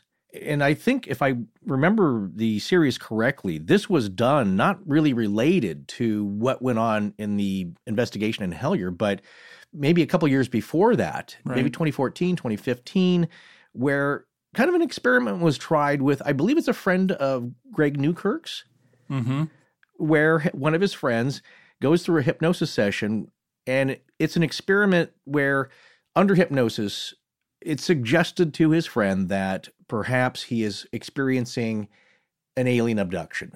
And I totally understand this viewpoint because we've heard our friends Rob Christofferson and Rich Hannum talk about the psychic or spiritual nature of a lot of the descriptions of a alien abduction from the viewpoint of the abductee, where and the most interesting thing that I think Rich has said about it to me is there's one case where two people were driving, the passenger said, kind of falls asleep or nods off for a second or goes into a trance and wakes up and says, I was just abducted.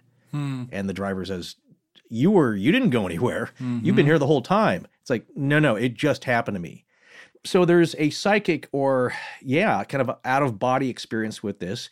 And a lot of people have, of course, heard of hypnosis being used to recall these memories. But I like the idea. Again, it's the hack of, can you go and reverse it and maybe try and implant this experience and maybe get some, if you can, open up a channel, let's say, to the phenomena and get some answers from it. And I think that's where they were going. So my question to you is, well, one, I believe, yeah, it was discussed that are there ethical questions in trying this, even though I would certainly volunteer to be put under hypnosis for myself, but for somebody who's not expecting it and didn't know what was going on, what would you say to that? You know, it's there is a moral question there. I would only obviously condone volunteering to go through something like that. That's the other thing too, is people have sent us messages on Twitter and things, so they're like, what are you doing? This is wrong. This is like, we're all here. We all volunteered. Yeah, we raised our hands, which is important. But the experiment that you're referencing, I think, is a brilliant idea on the part of Greg Newkirk, where hypnosis regression therapy for people who have seemingly undergone abduction scenarios, pulling those memories up from their subconscious, is something that's been going on since the Betty and Barney Hill incident. Right. But what happens if you reverse that? What happens if you get a hypnotist who is willing to put the thought into somebody's mind that they are being abducted by aliens? And how much do you have to guide them? How much do you just have to put the ship in their mind? Then you just see what happens. I think that that experiment, and I won't give away the entire thing for those who haven't watched Hellier 2, but it is terrifying and also really brings some interesting questions into the framework. I have a few ideas as to what was happening, but I don't know if you had anything else you wanted to say on it.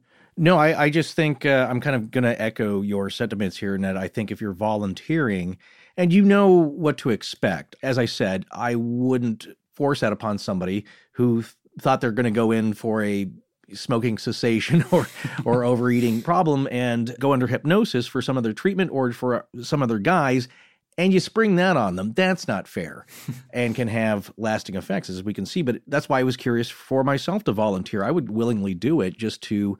because I know it's coming. I know it's in my head as far as imagery and ideas about the abduction phenomenon. Mm-hmm. It hasn't happened to myself. I have no memories to recall that I know of.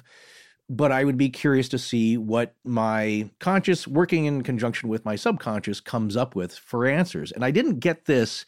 This leads to the second part of the question for you. I didn't kind of get this until Carl later on does it for himself. And I got to say, it's a wild session, especially considering the other things possibly going on in the house upstairs. I hope that's a good enough teaser to get there, to go out and watch it. But the idea didn't really gel into my head until I started to realize, like, oh, is this possibly opening up some kind of communication channel? Like I said, it very generally to the phenomena. I'm not saying it's aliens or some other consciousness, but yeah, some other consciousness.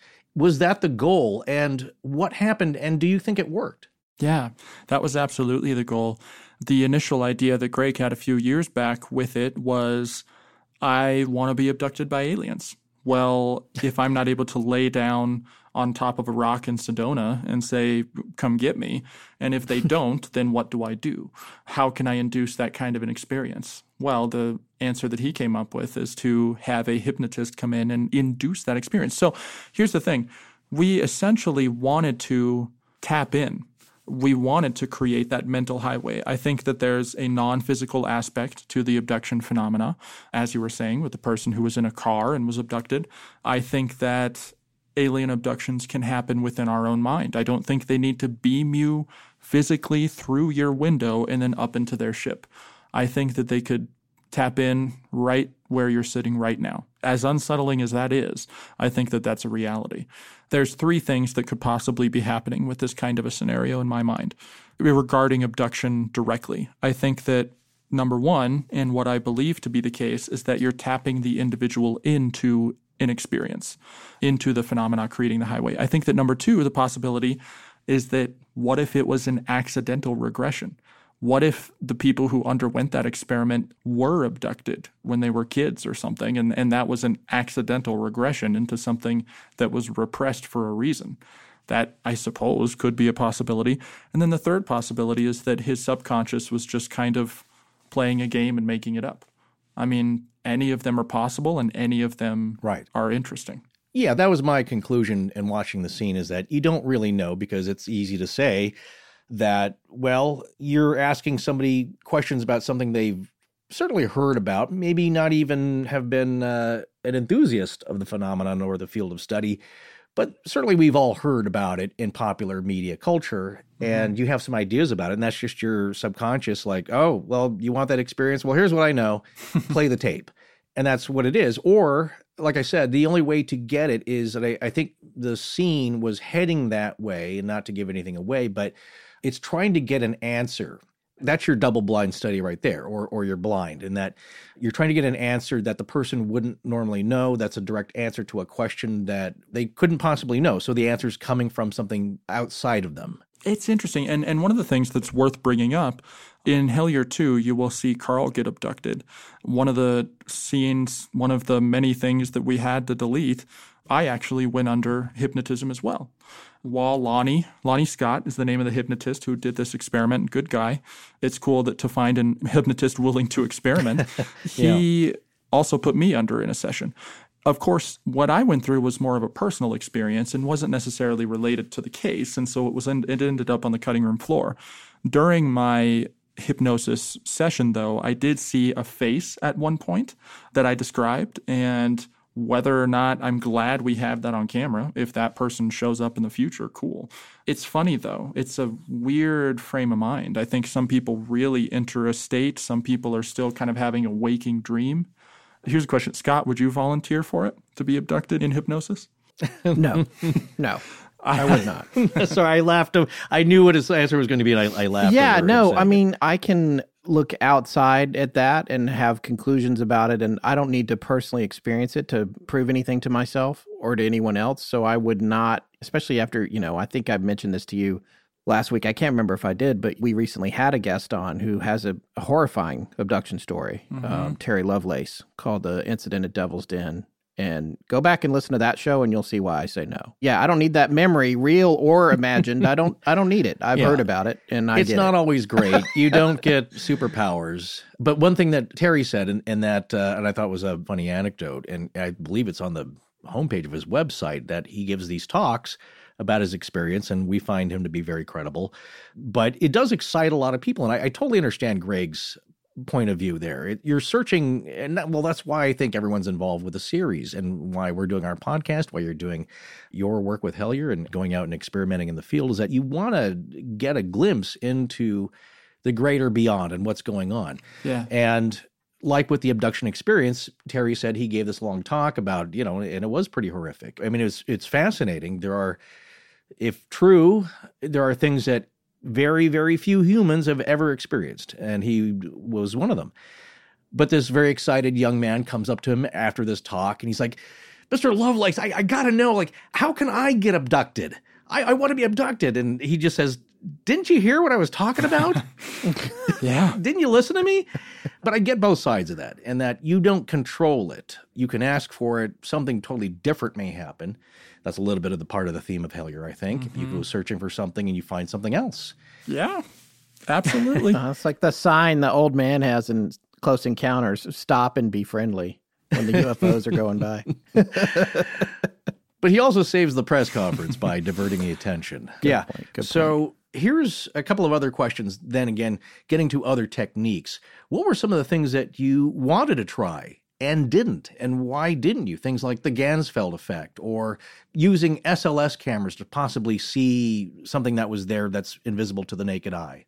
Yeah, both could absolutely be used more. I talk about changing factors in the experiment. You don't want to change up too much at once. One of the best consistencies that we had was being at the Stanley Hotel night after night after night. And then when we were cut from that, it seemed like we were cut from some of that communication as well. So we had to reevaluate and say, okay, let's not alter it too much, but let's try this and this and this. Now that we're a couple of years past that, and now that the experiment is kind of blowing up and going all over the place, I think that there are some variations that could be utilized more. One of the things that I've recently had ideas on is my basic hypothesis is, let's make it easy for these beings, the other, to come through. I think that The Estes method makes it easy to hear them because you're expecting to hear something. I think that one of the things that should be combined possibly more often is the use of red light. I'd like to see more places that gets in line with more of the Gansfeld experiment. Douse the receiver in red light, which is in theory the longest wavelength of light and the least disruptive. So if something needs to come through, it may be easier to transmit that message on red light. So I'd like to see more of that. And then I'd like to see more people doing transcriptions of their sessions and what they're doing. Just kind of an off question in tangent to that. Did anybody during the whole filming or even your Stanley experience see anything strange that was noteworthy just visually? Because again, a lot of this is a personal experience, which I'm totally into, think is worthy of certainly noting. But what was the weirdest thing you guys saw? Again, going back to your days at the Stanley and on through Hellier. In terms of something outside of ourselves, yes. We saw a kind of a loping type shadow figure, which was pretty unsettling, with long limbs that was going in this area of this building called the Carriage House. That was odd. That was at the Stanley? That was at the Stanley, yeah. Wow. It was somewhat of a corner of your eye thing, so I don't necessarily give it all the credence in the world. But also with visualization stuff, I've seen shadow figures. I have yet to see, boom, here's a full-bodied apparition of a person in front of me. Mm-hmm. But mental images, there was one night where we all had the image of all three of us had the image of a buffalo pop into our minds. Mm. Seemed incredibly random, which is cool. And then, of course, the most powerful visual image that I've ever received is the one from Hellier 1, which is the very first time that we received an image of an object that came into play later. I guess it should be stressed. It's so weird to see something because you're so ingrained in what you're listening to. Right. Something like that should be noted. So if you see something, say something, just like airport security. Absolutely. Well, here's kind of a different detour as we approach the end of the interview here. A few more things I wanted to know about. One, which I thought was a fascinating, and again, not to give anything away, but as you progress through the series in Hellier Part 2, I believe is it Kabbalistic numerology starts to figure prominently in the story and specifically the number 93. Did you know anything about that, specifically numerology or that field of study? Before this happened in the show?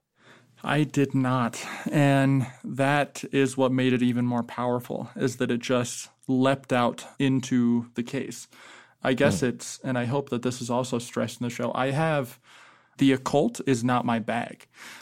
And so to realize this all starting to connect within that was pretty bizarre, and I'm sure a lot of people who are listening know a lot more than I did, but all I did was had a couple of people in my life piece together those bridges, and my girlfriend helped out with these numbers and with all this stuff, and then we have another special guest at the end of Hellier 2 who helped as well. Okay.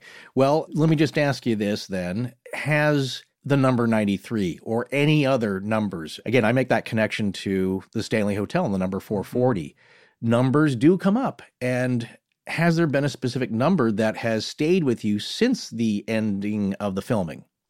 There has. It's a good question. I see threes all over the place. I think a lot. I'll show you guys. I have a tattoo of a three on my wrist. Yeah. That said, I may just be more conditioned to see things like that. In addition, my number's 19. I was born on 11191991, November 19th, 1991. And so that's popped up a lot. But in terms of the actual phenomena reaching out, I think it has its phone number potentially in the number 93. Right. I'm waiting for it to leap out. All right. Very good. Well, coming to a conclusion here on your experiences and our discussion here, there is one thing I think that stands towards the end or the horizon of understanding and answers. And it has to do a little bit about Frank Sumption and his ghost box, and also Sarah Estep, who, Scott, I don't remember watching the sightings episode, Heartland Ghost, which was... Oh, yeah. Which had featured the Sally House. Yeah, I remember every frame of it. Yeah.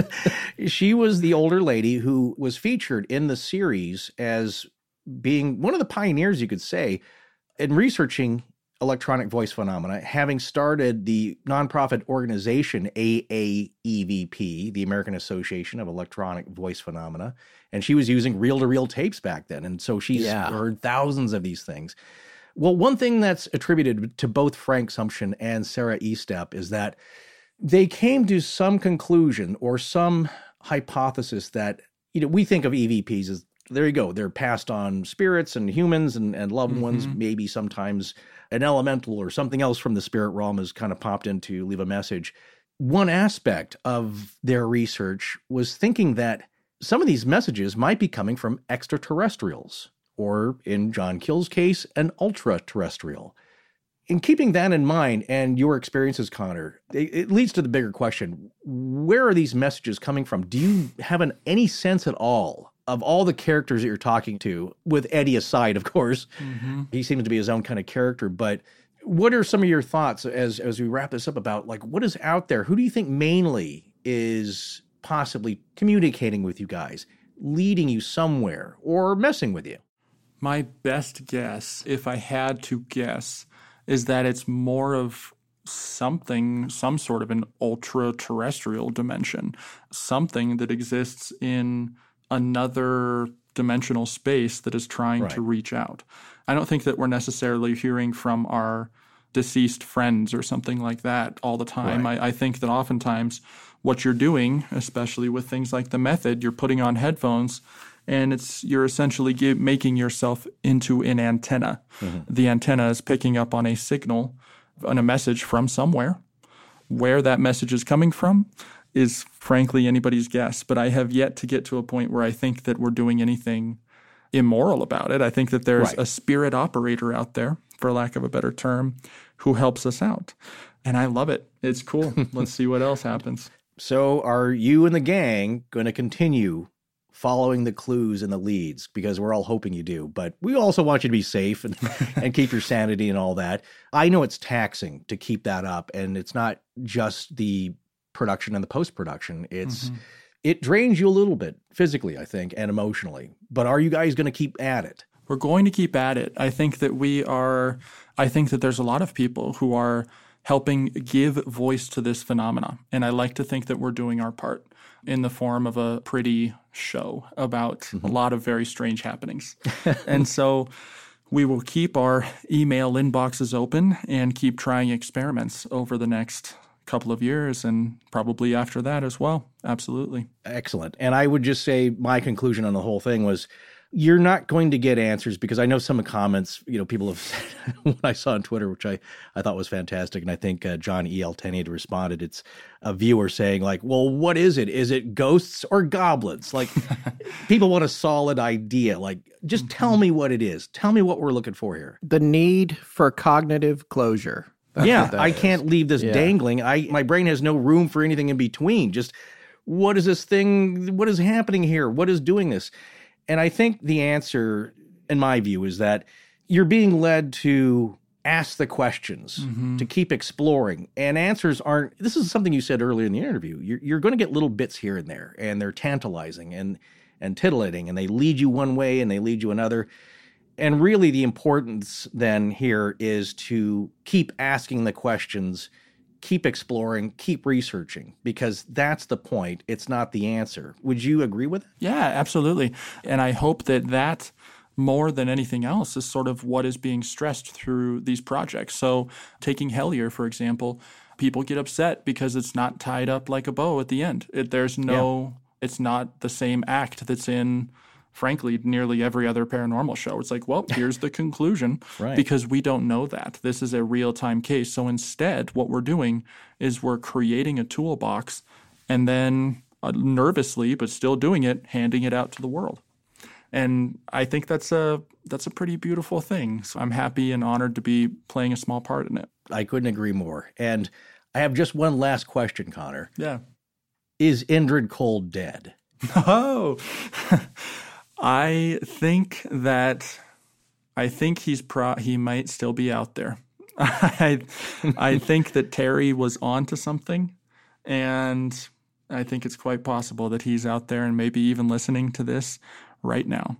Well, man, we just want to thank you so much for coming on the show. Very importantly, I think you're on top of a really amazing discovery here that's going to evolve so much, especially in the next few years.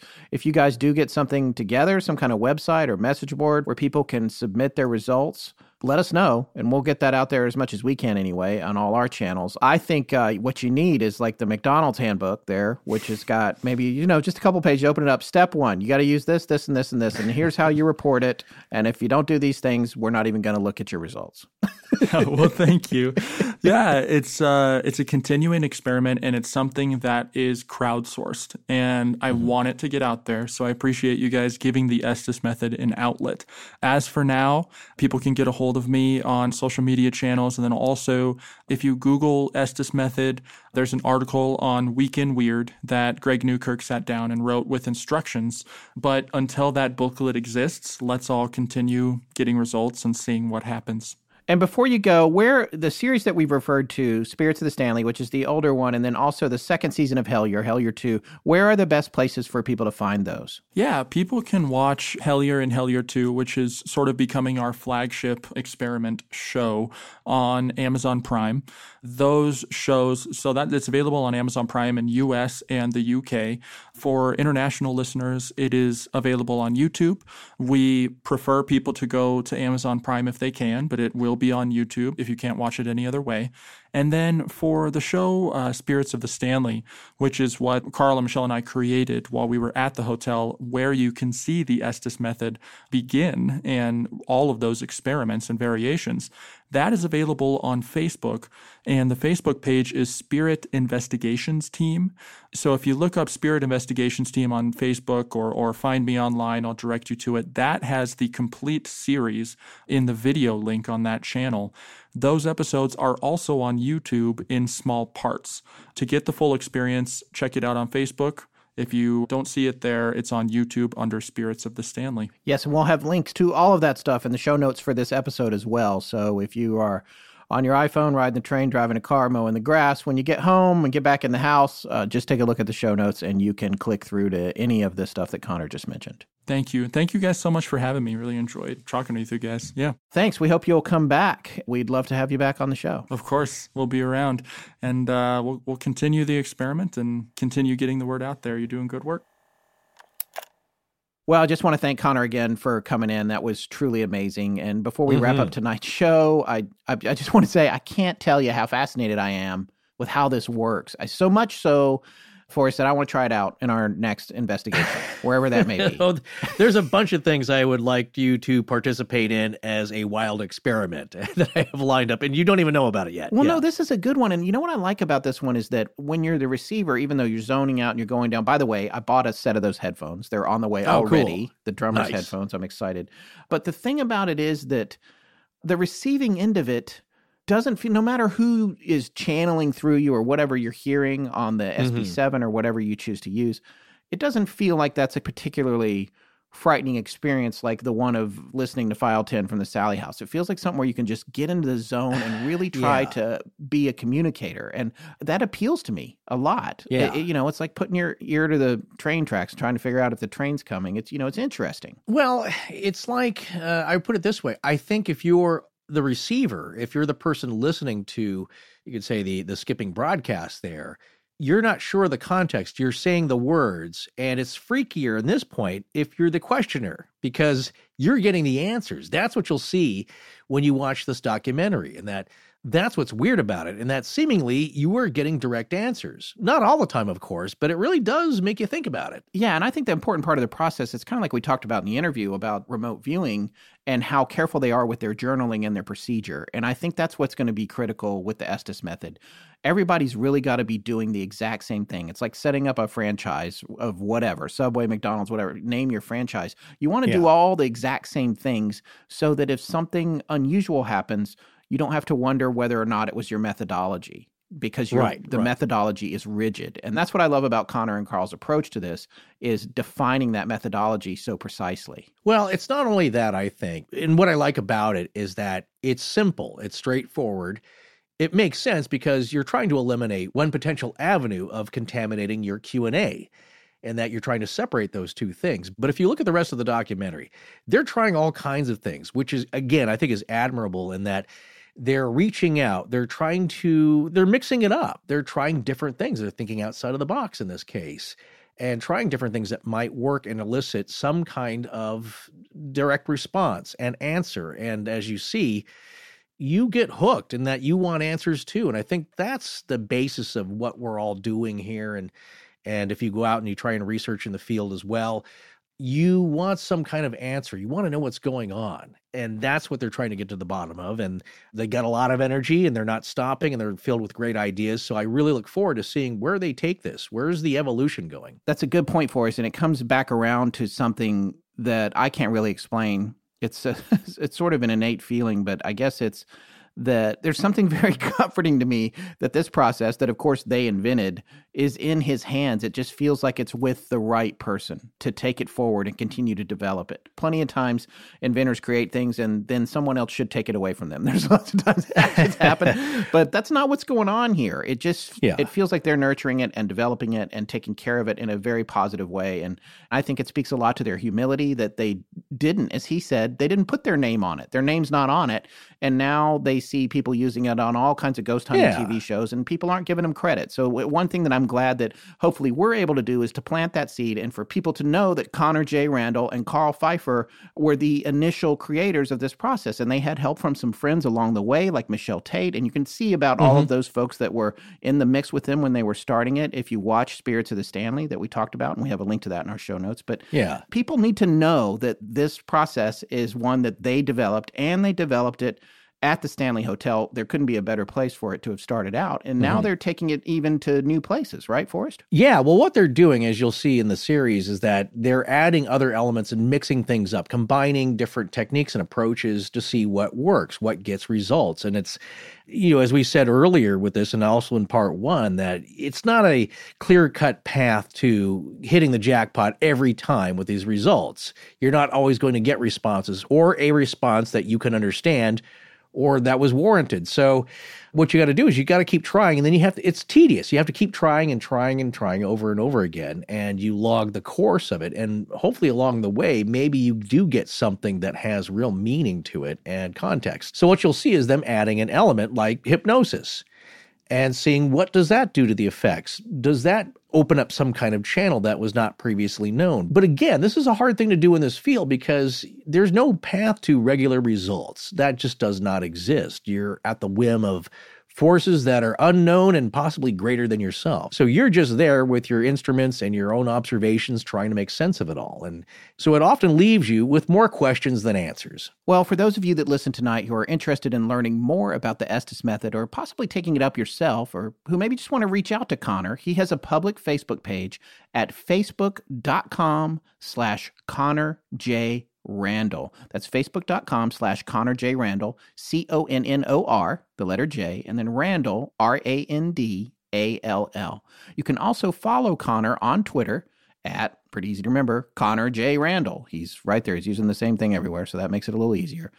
There's additionally a Facebook page called Spirit Investigations Team, which is the one he mentioned that features the full version of the Spirits of the Stanley series we referred to tonight and last week. And we have a link to that in our show notes. And that's a good place to watch that video because it's all one video there. You can find it on YouTube as well, but it's broken into weird little pieces.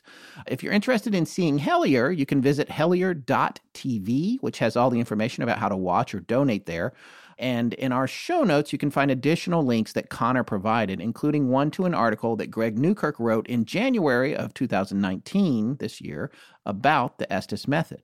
It's an ongoing process learning about all this stuff, and even just for us, in the time since our interview with Connor, Forrest, you and I both watched an interview with Frank Sumption on YouTube that was pretty amazing. He's the creator of the Frank's box, and we have a link to that in our show notes as well. It's really fascinating. According to several websites, there are only 97 of the Frank's boxes out there, and I guess Greg and Dana got a hold of one as well. It wasn't clear to me whether, did they buy that or did they borrow it? I don't know. I'm sure they probably said on their Week in Weird blog somewhere on their website how they got it, or I'm sure people who follow them closely will know how they obtained it. Of course, once you're in that role, you start getting people sending you stuff. And they're certainly great collectors of all of this gear and memorabilia. So everybody knows, I don't think we mentioned it, they have a thing called the Traveling Museum of the Paranormal and the Occult, which is super cool. If you manage to figure out where they're going to be, you can go and check out all kinds of haunted items they have. It's a miracle that vehicle hasn't crashed. Knock on wood. Maybe that's what's keeping it going. Yeah, maybe so. Maybe there's some protective spirits there. Billy the Idol doesn't want to be knocked around in the trailer. Yeah. Well, wherever they got it, I know you want one now, don't you? Oh, yeah, definitely. I do. And on that point, I'm going to say I'm very interested in acquiring a Frank's box, and there's only 97 now out there, but and trying it out with the Estes method. So if anyone out there has one they'd be willing to part with, please send us an email at astonishingcontact@gmail.com.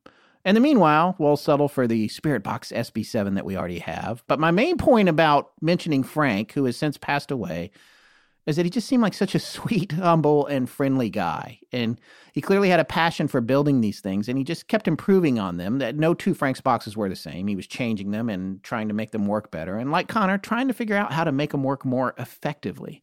Some of these things that Frank said in the interview that struck me was that he himself thought there was some kind of link between the person and the device, but he wasn't sure what. The other thing that I thought was interesting about Frank's own experience was that he didn't bother to ask questions at all. I thought that was super fascinating. In fact, he felt that they, whatever they are, didn't want him to ask questions. It seemed to me that he was trying to convey that they had more of a teacher and student relationship with him, obviously with them being the teacher and him being the student, and that they just wanted him to listen.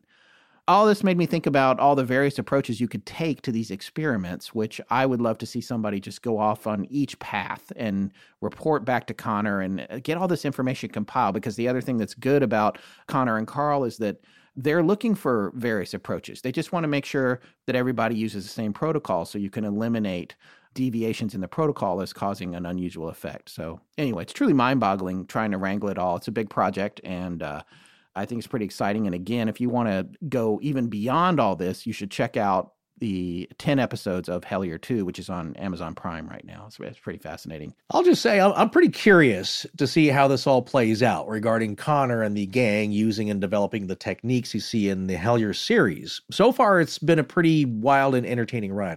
And who knows? They might give up. They might decide that they can get no more useful information from their pursuits or how they're approaching this.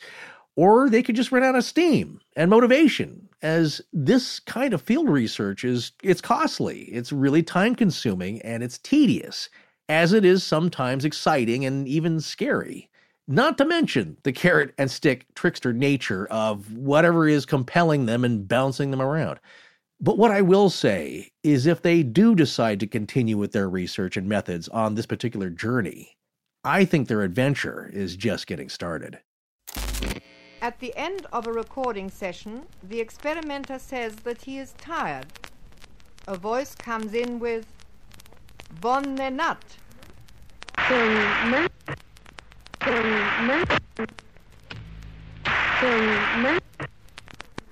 French and Swedish. Good night.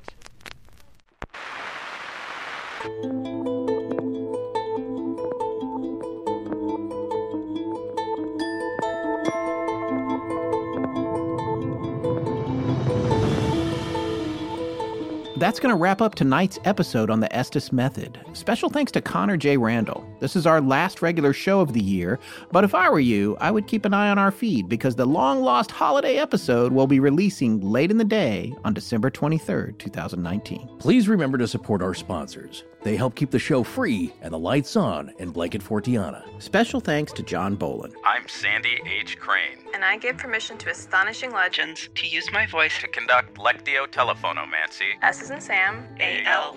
That's too cheesy. Our show is edited by Sarah Voorhees-Wendell and co-produced by Tess Feifel, who is also our head of research. Our theme, which is available as a ringtone, was composed by Judson Crane, and our sound design and additional composing is by Ryan McCullough. Special thanks to the Astonishing Research Corps.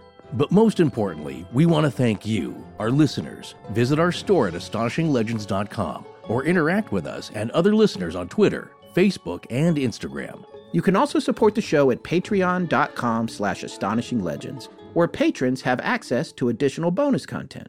No part of this show may be reproduced anywhere without permission. Copyright Astonishing Legends Productions. Good night.